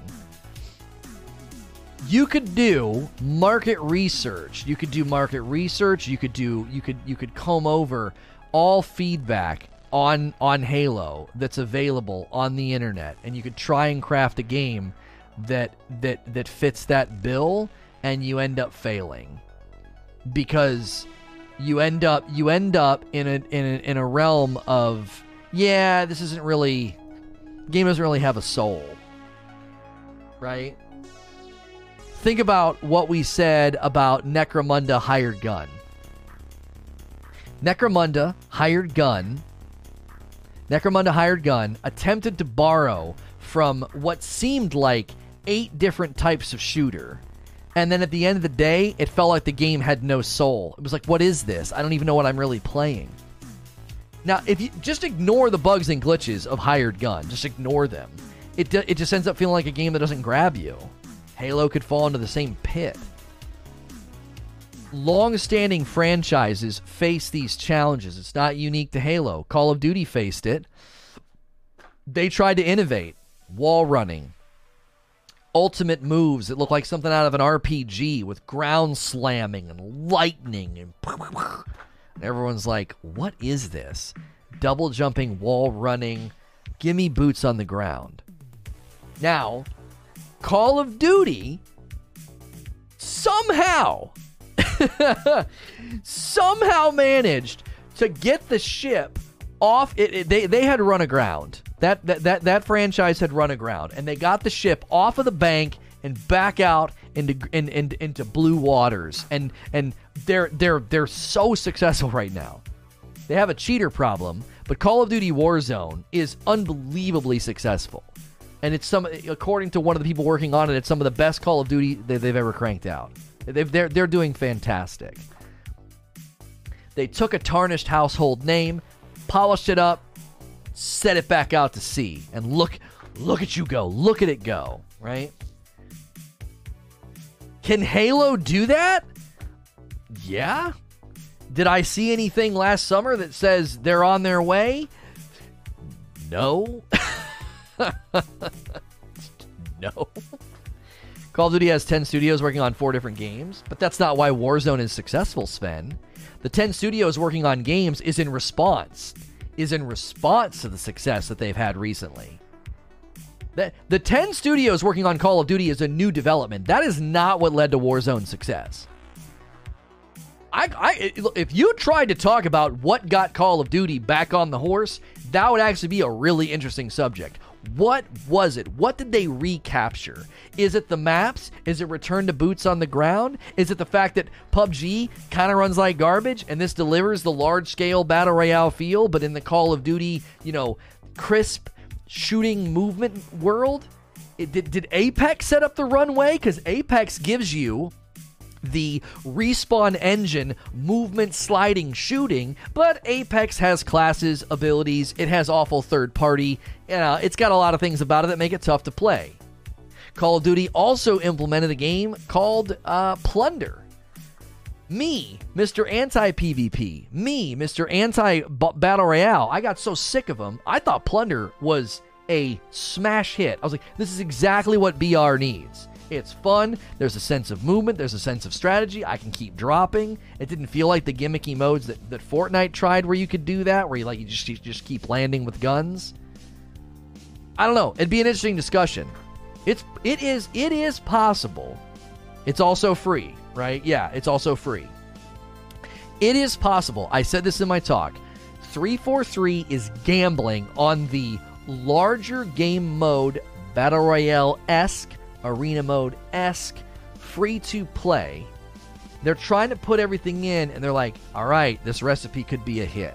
You ever done that? You make a mixed drink or you make like a recipe, you put everything in, and there's that moment where like you first are tasting it, and you're like, this is terrible, or oh, wow, this is really good. I don't know, man.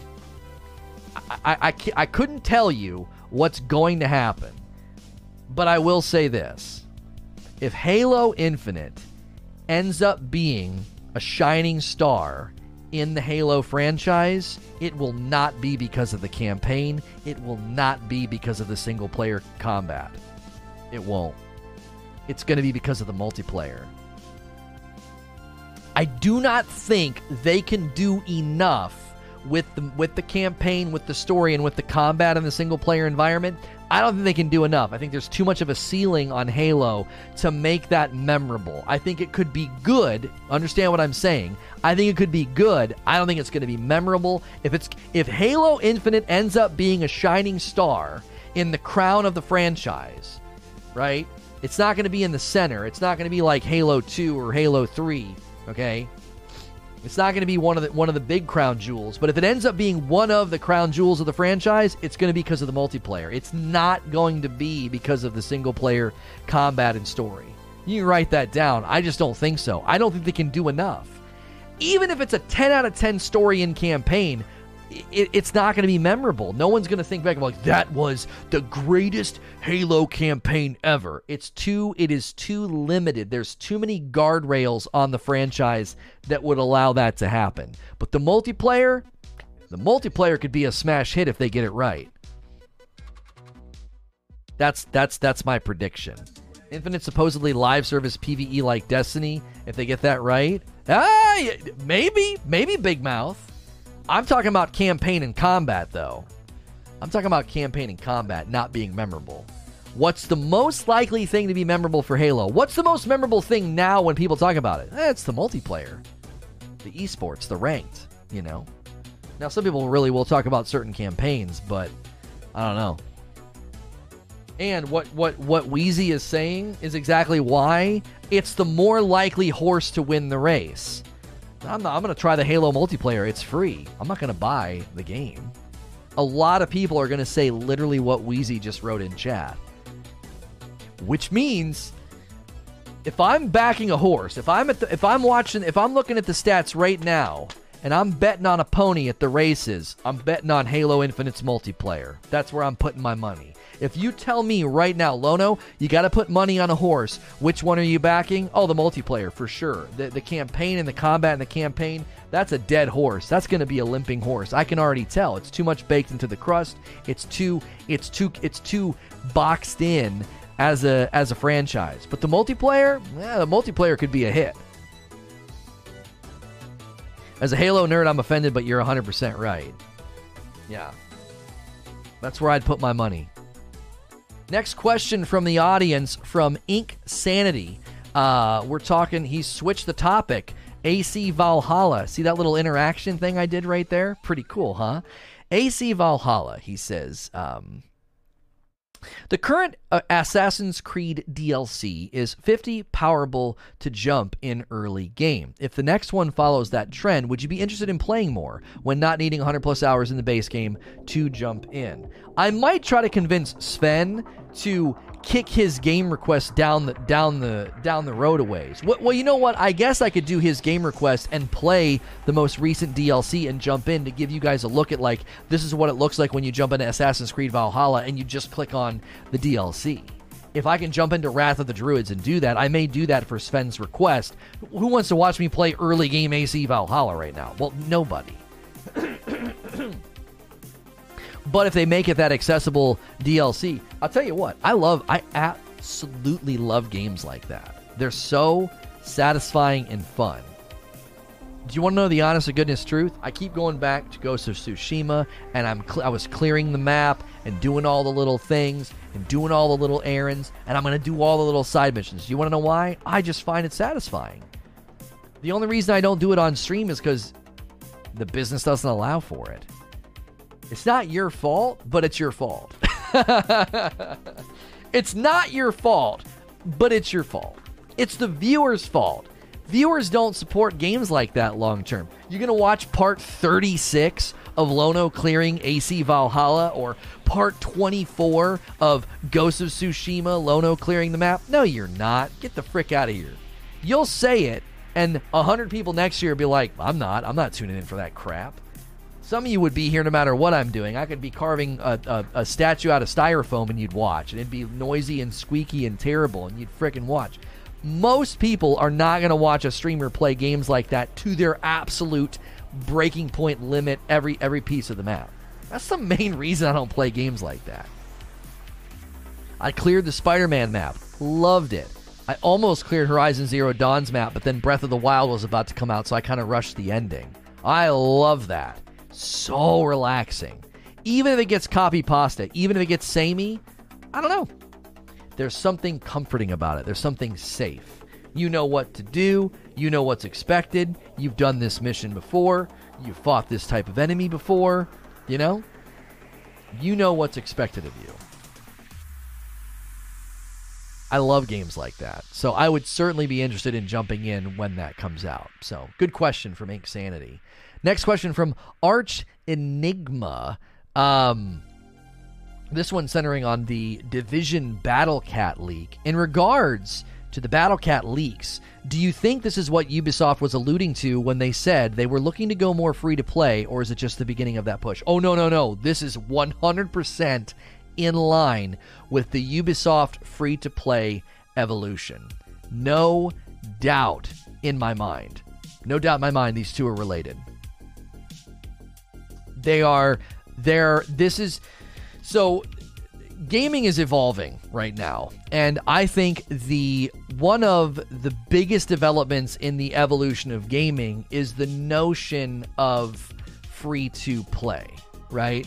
The notion of how free to play can be a very very powerful funnel for interaction and success. As we just referenced warzone. Well before warzone it was fortnite right? And so that evolution is going to continue. And companies like UB, if if if if I'm speaking, uh, you know, as like a Ubisoft strategy planner or something, what they're saying is we have established franchises that we can tap into, and shove them in a free to play PvP game. It's a match made in heaven. Right now, when you hear about a video game that's going to mash together Splinter Cell, Ghost Recon, and The Division, and it's going to be free. Do you know how many people are like, well, sign me up for that? well, I'll check that game out. That sounds great, right? It's actually a really, really smart strategy. now, Battle Cat has got to be a code name because that name is terrible. So that's got to be a code name. There's no way. There's no way that's the launch title, okay? Now, I'm with Sigmund in chat. I would love another Splinter Cell. Do you know what I really, really want from a Splinter Cell? I want it to feel like they've injected it with just enough of what's like Spider Man and Horizon Zero Dawn and God of War feel like. If they could take Splinter Cell and sprinkle it with some of those influences, ooh, ah, that'd be a tasty, tasty dish. Splinter Cell's great but it it needs to do kind of the doom disappear for a while and come back and be completely new, fresh, evolved, and awesome. But I'm telling you, if there were moments of like the hand to hand and the shooting and the sneaking, and they could tap into what makes those games so good. So good. Oh my gosh. Spider Man, Horizon Zero Dawn, God of War, Oh, there. D- Days Gone. Days Gone. The shooting mechanics and how that game feels. Bring that to Splinter Cell, dude. First person Splinter Cell. Okay, listen, Big Mouth Strike. We disagree on a lot of things. You just you need to leave for the day. Okay, absolutely not. You can't do first person Splinter Cell. Just just take the day off. Okay. take the day off. That would no one would want that. No, I need to see Sam Fisher. I need to see my gear. I need to see the goggles. I need it. You can't do first person Splinter Cell would be awful. I'm telling you right now, they could, right? They they could they could do it, and it could be awesome. It could be really really fun. I love that franchise. I you, do you, do you want to know what would would make it tough? Is the voice acting? Can they get the voice actors back? At the very least, can they get Sam Fisher? You know, is that a rock? My favorite thing about throwing rocks in Days Gone is the genuine voice acting. Who's throwing rocks? Is someone throwing rocks? Is that a rock? Like, that's exactly what you would do. You would see a rock and you'd be like, wait a minute, what is going on? Why are people throwing rocks? I don't understand what's going on. Uh, if you're just tuning in, what you're seeing on screen are questions submitted by paying members to the channel. We do a live stream Monday through Friday. You are in the second half of the show. This morning we covered the Halo Infinite news about the E3 gameplay, why I'm kind of concerned. Uh, and then over there you can see the other topics that we covered Division Battle Cat leak, Prince of Persia, the remake, and the AC Valhalla DLC leaked details. If you're a paying member, you can submit a question about those topics, and I cover it right here. Now, as a non Halo fan, Zenthos says, How important is it to you for the game to be modern and relevant in the current gaming landscape over satisfying other older fans? So, if you're asking me personally, okay, if you're asking me personally, I think they should have completely reinvented combat in Halo. I think they should have just completely reinvented it. Right? In, in my mind, in my mind, you tried to straddle the fence in Halo 5. You tried to evolve, you tried to be faithful, and then the loyalists just beat the snot out of you for your attempts. In my opinion, it's time to move it's time to move on. I wanted to, this is this is what I honestly thought they were doing with that Halo Infinite trailer. If you remember the gameplay trailer from last year, this is what I thought they were doing. I thought they were showing this is what Halo has always looked like and felt like. And I thought we were going to have a Wizard of Oz, you know, opening of the door, no more black and white. Wham! The color hits your eyeballs, right? You remember that? You remember that mo moment in in Wizard of Oz, right? I thought that's what was about to happen. I thought Master Chief was gonna like punch an enemy, and all of a sudden it was gonna be like, and his his armor was gonna be like reactive and change, and his gun and all of a sudden he was going to be engaging in combat in this increased speed and fluidity. So it almost be the trailer would have been sort of a this is where we've come from, this is where we've been, this is where we're going. That's what I would have done. And if the and if the loyal fans would have been like, I can't believe it, not not my Halo, not my Halo would have trended, you know what I said? Fine. Don't buy it then. Don't, don't buy it. Go away. Go away. We've we've made enough for you. We're making a new Halo. It's a new generation of Halo. That's what I'd have done. Now, the risk there, there's risks on both sides here. The risk with my plan, like if I was in charge, that risk is new fans would say, eh, it still looks like Halo. Eh, eh, pass. So then you're getting hit from both ends. You're getting a right hook and then a left jab. It's like the fans are like, nope, not my Halo. And then left jab, eh, I don't, I'm not really interested. Doesn't really look like Halo. It doesn't really, it still looks like Halo. So, I, I, I th- that's the thing is, this is the tightrope they're walking on. The tightrope that they're walking on is, you.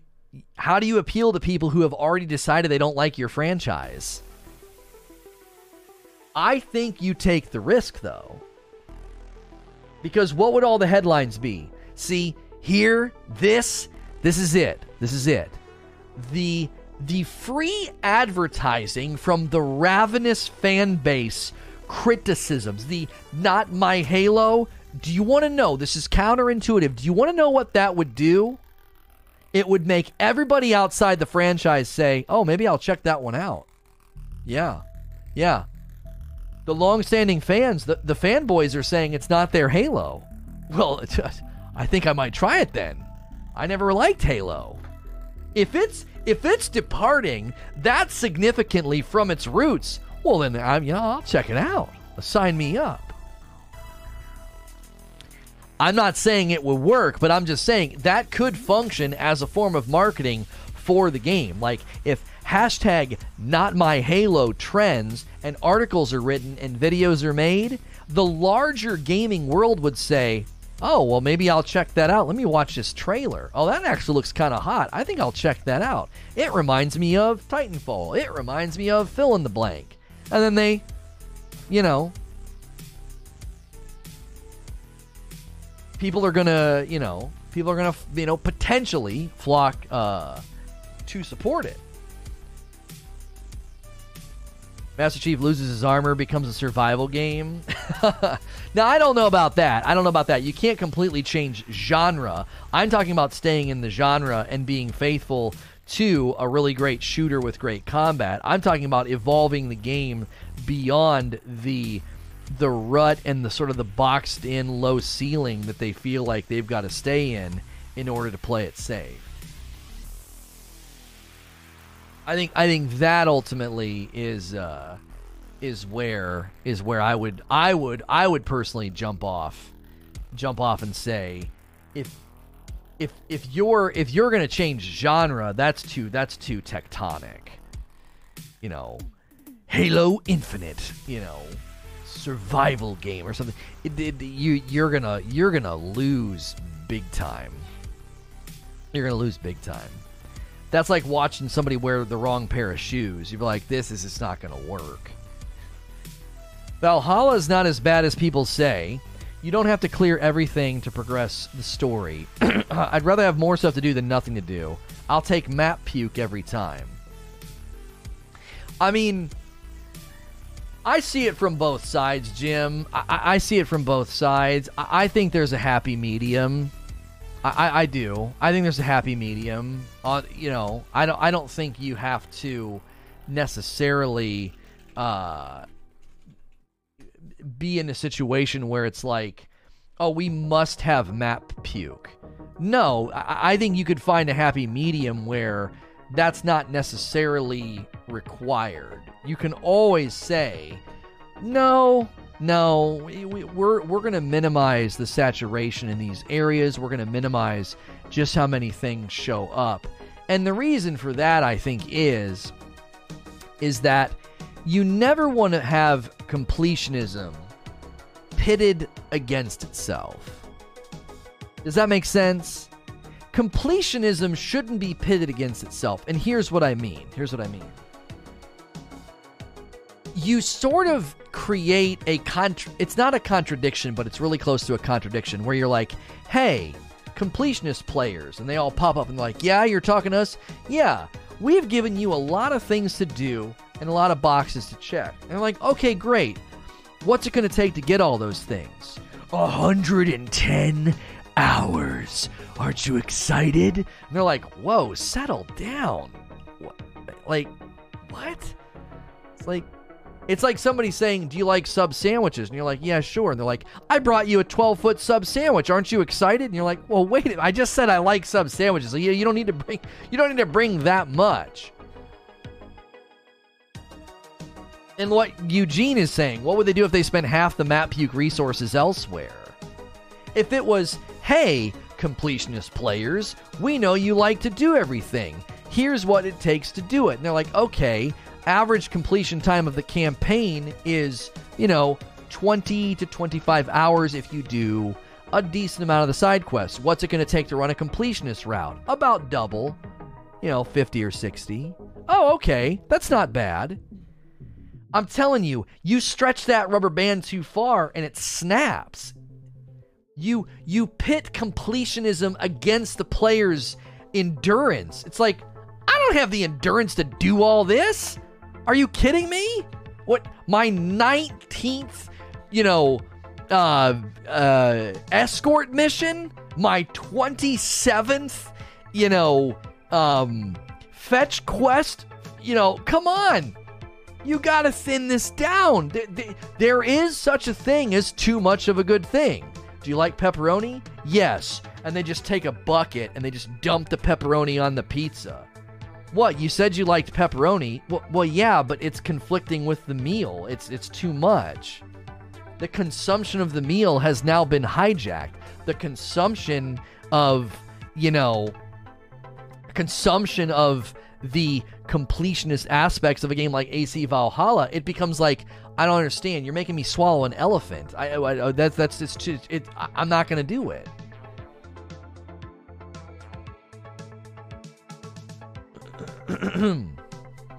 you can finish Valhalla in about 10 to 12 hours if you only do the story missions. Right. Yeah. Yeah. To me, to me, the food analogies are back. That's right. To me, what you end up doing is is you pit Think of it like this. I enjoy completionism. I do. I have a desire to complete this game. So I'm going to give you an example. Spider-Man on the PlayStation. I like doing that. I like going to each section and checking all the boxes and doing all the things. Okay. So my desire to do that goes down the higher this goes. So if you imagine this hand is how many things I have to do to get completionism, and what ends up happening is the distance between how many things I have to do and the desire to do it, if that distance gets too great, the rubber band snaps. Crack! I'm not doing this crap. Forget it. It's too much. It's got to be they have to work in tandem. There has to be a relationship there of like, yes, you can do a completionist run. Yes, you can do all of the things, but it's not going to pull so far away from your desire to do it that you're just like, oh no way, I, this is exhausting. I'm not. I'm not doing it. No, no, thank you. I'm I'm good as I said, they pit your own desire for completionism against yourself. You feel like there's this internal turmoil of like, I just, I can't bring myself to do all this. Spider Man's open world felt alive and thriving. It was fun. That's why we completed every little inch of the game it is possible that some of that was a little bit more like you're swinging through the city and you have to do so many crimes in that area. Like you have to stop so many crimes in that area and they kind of pop up randomly. So it kind of feels like it's more dynamic than go grab it, go do it, go grab it, go do it. There was a more free flow dynamic experience in Spider Man that could have lended itself to why I, I actually did it. So, uh, Chris Nowak says, "Do you think the backlash is the same as the reveal of Halo Infinite that it will be delayed again? Oh, if the backlash is bad again." Um Yeah, I don't know. I don't know. There is such a thing as slipping out of video game limbo and falling into video game hell. I mean, I, I I'm serious. Like games can get overbaked, they can be delayed too long and they lose their way. Uh, I, I'm all for delays. I am. I'm for the the balance of employee mental health, um, and and and you know avoiding crunch if possible. But I don't know, man. Um, games can get get delayed and delayed and delayed and then by the time they land they just they don't there's something wrong they've been in the oven too long we need a couple more likes for 500 likes. If you guys have enjoyed today's Q&A segment, it's it's it's I think today went very well. We're going to continue to do this segment in the second half of the show. Make sure and hit subscribe and the bell button. You do need to be a paying member to take advantage of this, and you do need to be here when we do it. I don't let people preload the Q&A. If you're a paying member, you do get a notification when Q&A starts. Let us know what you think about that. It is a members only post that goes live as like a hey, if you haven't tuned in for the day yet, or letting you know that it started. Um, the interaction with those posts is obviously not insanely high, but it serves as more of a notification to like, hey, come in the stream.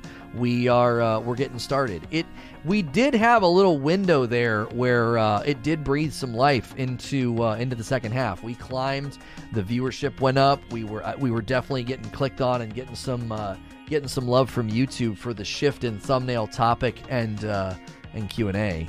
So. boundaries and definitions are meant to be pushed. Yeah, Duke Nukem. Yeah, yeah, yeah. Yeah. Is that why you work Creature to Death? I do not work Creature to Death. Creature will tell you. I'm I'm I'm I'm reticent to let him do more. I'm always like, no, no, no, no, no. You don't need to do any more than you're already doing. If a game is delayed too much, and the technology used to develop it will already be dated on launch. Yeah, that happened with um. Do you remember Ghost Recon Future Soldier? Ghost Recon Future Soldier was really really cool and it had cool stuff in it, but my gosh, that game was a mess.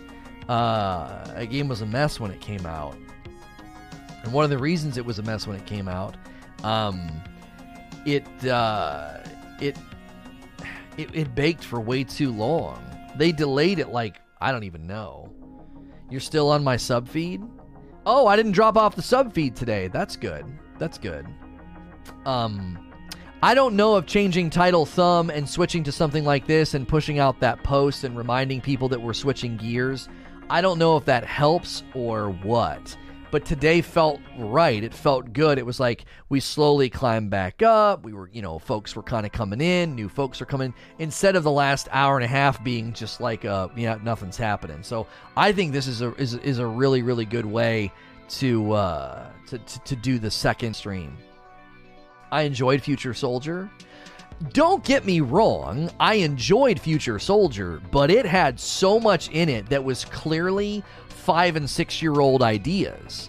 There were elements of the storytelling, the dialogue, the narrative, the cutscenes, the rhythm, the pacing. It was like, this doesn't feel like a new game. There's elements of this that you can tell were, were developed five and six years ago. As soon as you weren't in combat, everything had a super dated feel. Why? It was whatever you were interacting with, you, it was a five and six year old piece of content, more than likely. You know what I'm saying? It was all the non-gameplay stuff that super super dated that game. As soon as you weren't doing the fun cool shooties and the disappearing and the sync shot, you know, As soon as you weren't doing that, it you were like, "Wow, there is something dated about this game. Holy moly." You know, you actually received the notice. Yeah, the members post should uh should do should do very very well because that you you're guaranteed to get that email. Now again, that's only 800 some odd people, so that's not my entire, you know, that's not my entire subscriber base. Um, so it'd be really cool if I could do a post that was subscriber only. So that way, all subscribers would get that email like, hey, he just put up a post, but they don't want to do that. They don't want to give us that power. they don't want people to have the ability to do that. So it's not the entire cult. That's right. That's right.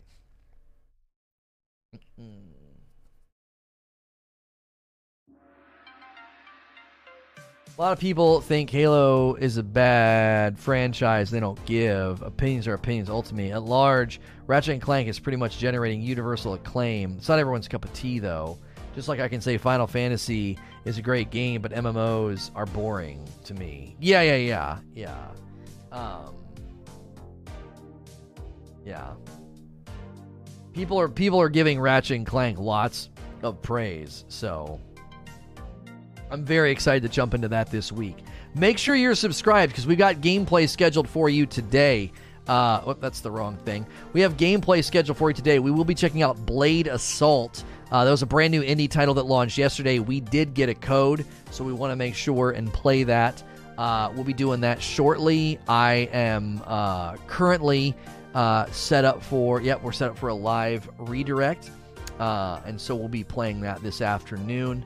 Uh, always make sure and stick around for that. The more people that kind of roll over uh, into that second stream that we do of gameplay, that is super, super helpful to me and the channel uh, and and it's a great way for you to get exposed to lots of different games, indie titles especially. But then this Friday, uh, Ratchet and Clank, uh, Rift a Rift Apart, we will be checking out uh, that game this afternoon. I'm sorry, I'm sorry, on Friday. On Friday, uh, I want to make sure we're not getting a weird capture thing here. Nope, we're good. Um,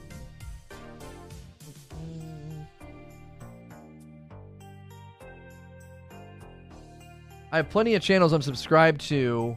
The only one I want to see once in a while, like high school friends, you see at Thanksgiving. Uh, they better not be sending me messages. Right, right. Right, exactly. Uh, oh! Wow, okay. Um, I appreciate your existence every time you talk in chat. Yeah, yeah. Zubair is our is our resident funny man. He's our resident funny man. He's a he's a funny guy.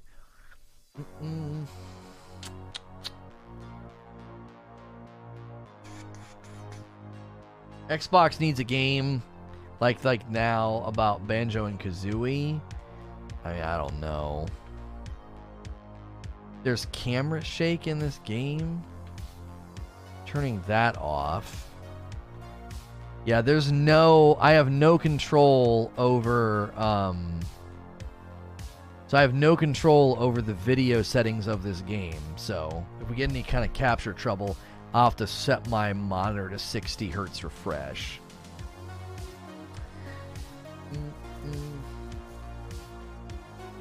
Do clips unlock at 50k? I have no idea. I have no idea. We don't push subscriber goals here, but man, it would be nice to hit 50,000 subs really, really quickly. There's just not a way to grow your sub base super fast by doing live streams. Sub bases typically grow quickly around like covering one game, like with lots of uploads, like good, uh, good uploads. Um, there's there's only so much you can do to grow a channel. So live streaming just isn't built as a channel growth funnel on YouTube. So like we we're we're just totally stalled out right now. We gain as many subs as we lose basically every day. We'll gain 40 or 50 subs and we lose the same amount. And I don't I, I we're we are assuming it is still a very very slow and painful destiny exodus. Um so I just clicked on a live stream real quick and they have clip feature. Right. We just they're rolling out the clip feature slowly. Uh, we got put into the shorts beta a little bit earlier than others, so certain features we've gotten at, at like nice and fast, and other features we haven't, like the ability to turn on subscriber uh, mode chat. That's a new feature that we didn't have a week ago, and we now have it. So hopefully, getting the clips feature is just around the corner. Um, hitting and then going beyond the 50,000 subscriber, um, you know, milestone would be massively helpful. It helps with everything. With when we're reaching out, reaching out to potential sponsors, um, when we're, you know, when we're we're getting new features or anything like that. It, it it's that's a huge, huge help to the channel. But we are just 100% stalled out again. Um, and truth be told, it's not discouraging. It's just going to be a slow process because we were stalled out covering Destiny. Um, I know everybody, all my haters are celebrating seeing my view count lower, but the truth is, we had higher view counts in Destiny, and the sub count never moved. It just didn't move. We would gain, we would gain what we lost every day, and the same thing's happening now. Actually, it was a little bit different. The gains back then were really low. We'd gain like six or seven subs. So, as an example, yesterday, 33 new subs, and we lost 37. So, you know, if I was only losing a couple of subs a day, man, that needle would be moving, moving, moving, moving, moving. We'd be we'd be screaming to 50k.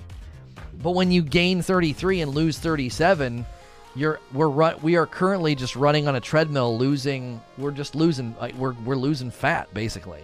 like that's all. That's the only way I can. That, that's the only way I can describe it. You know, um, is that we're kind of running on a treadmill right now. We got to shed that we got to shed that weight. There's a lot of there's a lot of fat in the sub count that was literally people who want nothing. They don't all they want is Destiny content and every day they come back they're like that's not what they're getting so they unsub and I can't fault them for that. It's a shame that you know, that's the way people operate, but that's the way people operate. So we're we're not spinning our tires. It, it, might seem like we're spinning our tires, but we're not. We are not. We are running on a treadmill and shedding, and we're shedding pounds, basically. Um, so, uh, I'm not over the developer of GoldenEye, Perfect Dark, Donkey Kong Country, Banjo Kazooie, Conker, etc. being relegated to BS and sideline only to come up with Sea of Thieves. I thought see I still think Sea of Thieves is a great game, but yeah, it doesn't seem like yeah. Microsoft kills their first party devs. Prove me wrong.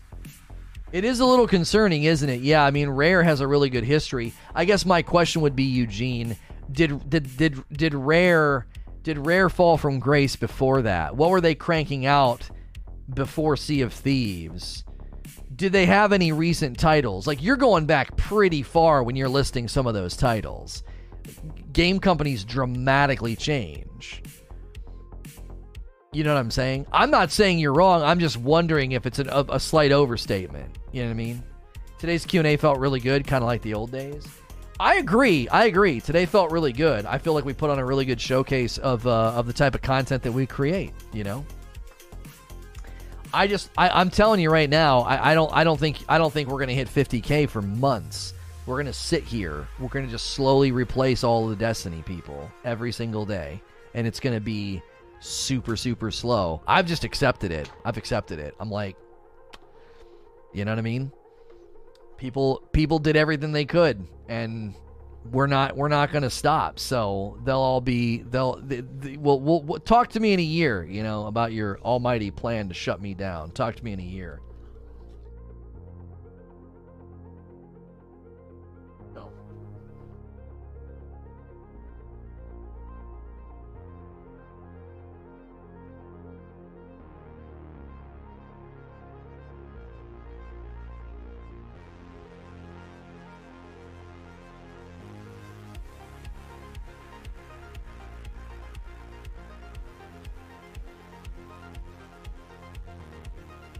Minus the 50 repeat and joke questions. Members only is a good call. Yeah.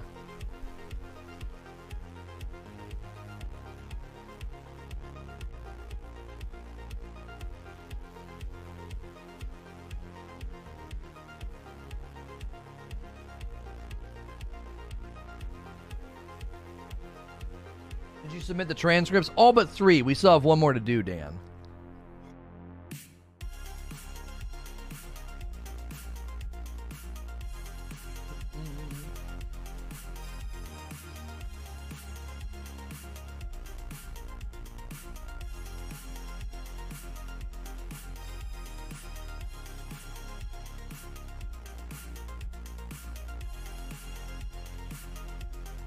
It takes every fiber of my self control to not put joke questions in the queue.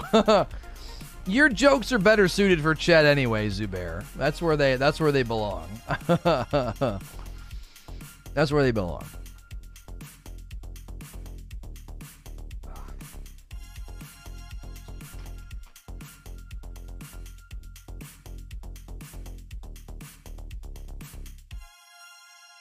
Microsoft purchased them in 2002, so the better question is what do they do with them for almost 20 years? Purchase them at the height of their prowess and killed them?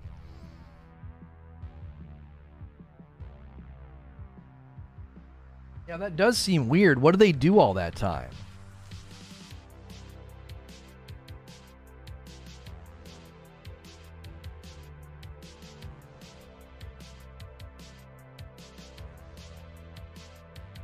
Plan on doing another podcast like the Rageless Roundtable? I just don't have time to build any content that, that involves other people. I've just completely jettisoned myself off on a solo path because just it's simpler. I'm just too busy. Like, I just don't have time. I don't have to, I don't have time to work with anyone else. I don't.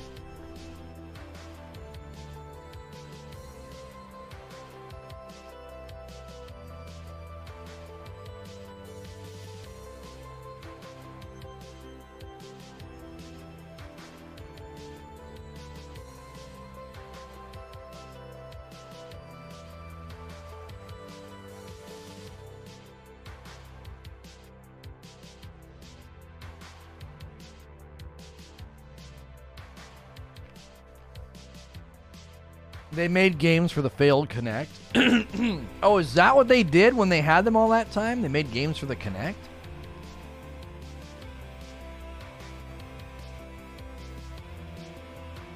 Yeah, the Kinect was kind of weird. It really, really was. Kinect was weird.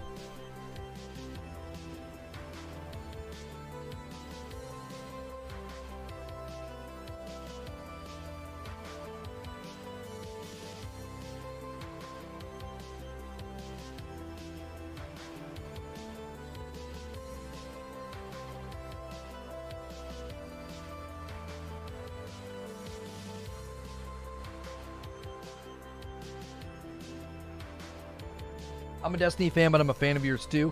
I mean, let me be clear. When I say we're losing the Destiny people, I mean we're losing the Destiny only people. It's just it's just going to continue to happen. Every day there's a handful of people, 20 or 30, who come to YouTube and they're like, "Oh, he's not covering Destiny anymore." Click and they just unsub.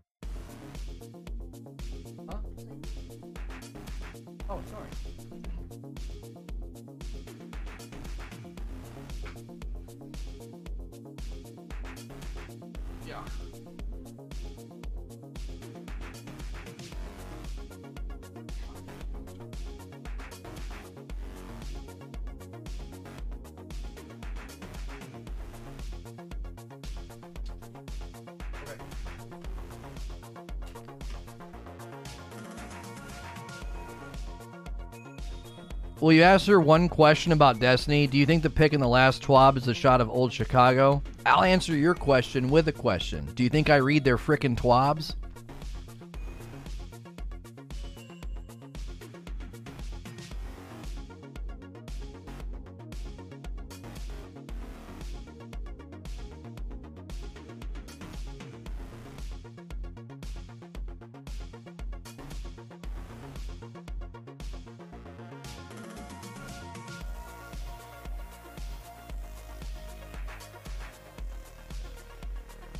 I love you, bro, but do you think I read their dadgum TWABs?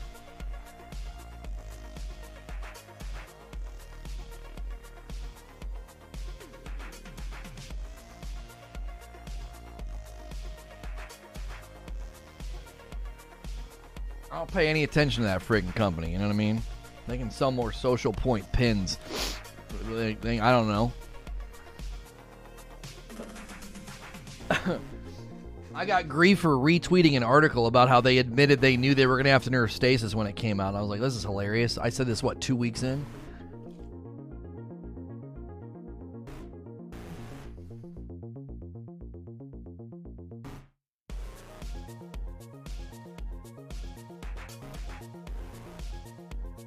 What do you think your ex wife's new hairdo?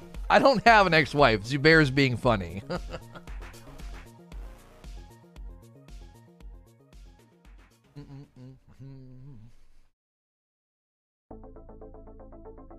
got you point taken, just like your speculation on that type of stuff.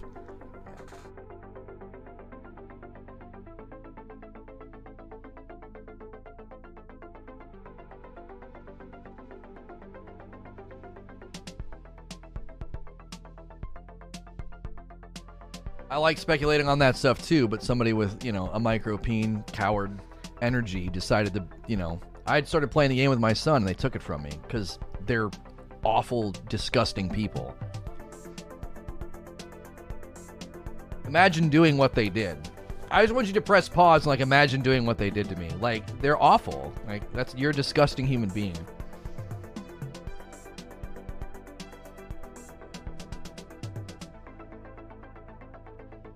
Can you publicly give Creature a shout out for uh, being an absolute unit in providing website guidance? Yeah, he's awesome. Valiant says, You hear that, chat? Go to Creature with all your website queries. Yeah.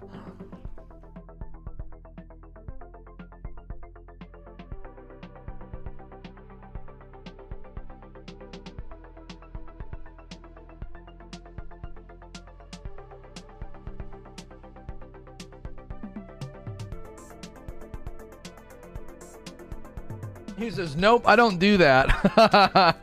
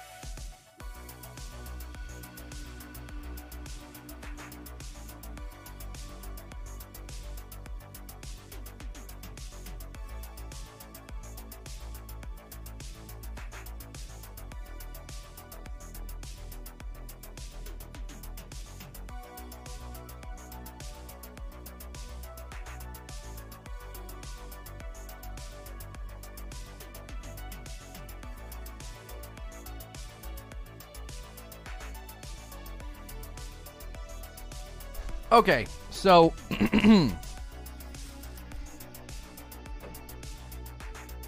somebody asked, was Blade Assault a viewer request? No, it is an indie. Uh, it's an indie title, and we got a code for it. So, um, we uh, we appreciate all the votes on today's poll. We appreciate all of the uh, questions that came in, and you guys contributing to everything that we've been doing. And this this stream will now shove you. It should. It doesn't really do it that consistently.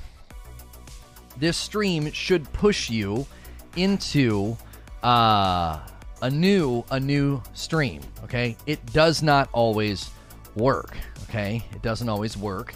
So I'm gonna put a link in chat. It's called Live Redirect. Now I'm gonna be just I'm gonna just, just be honest. Mobile doesn't work very well with Live Redirect, and uh, neither does the like the YouTube television.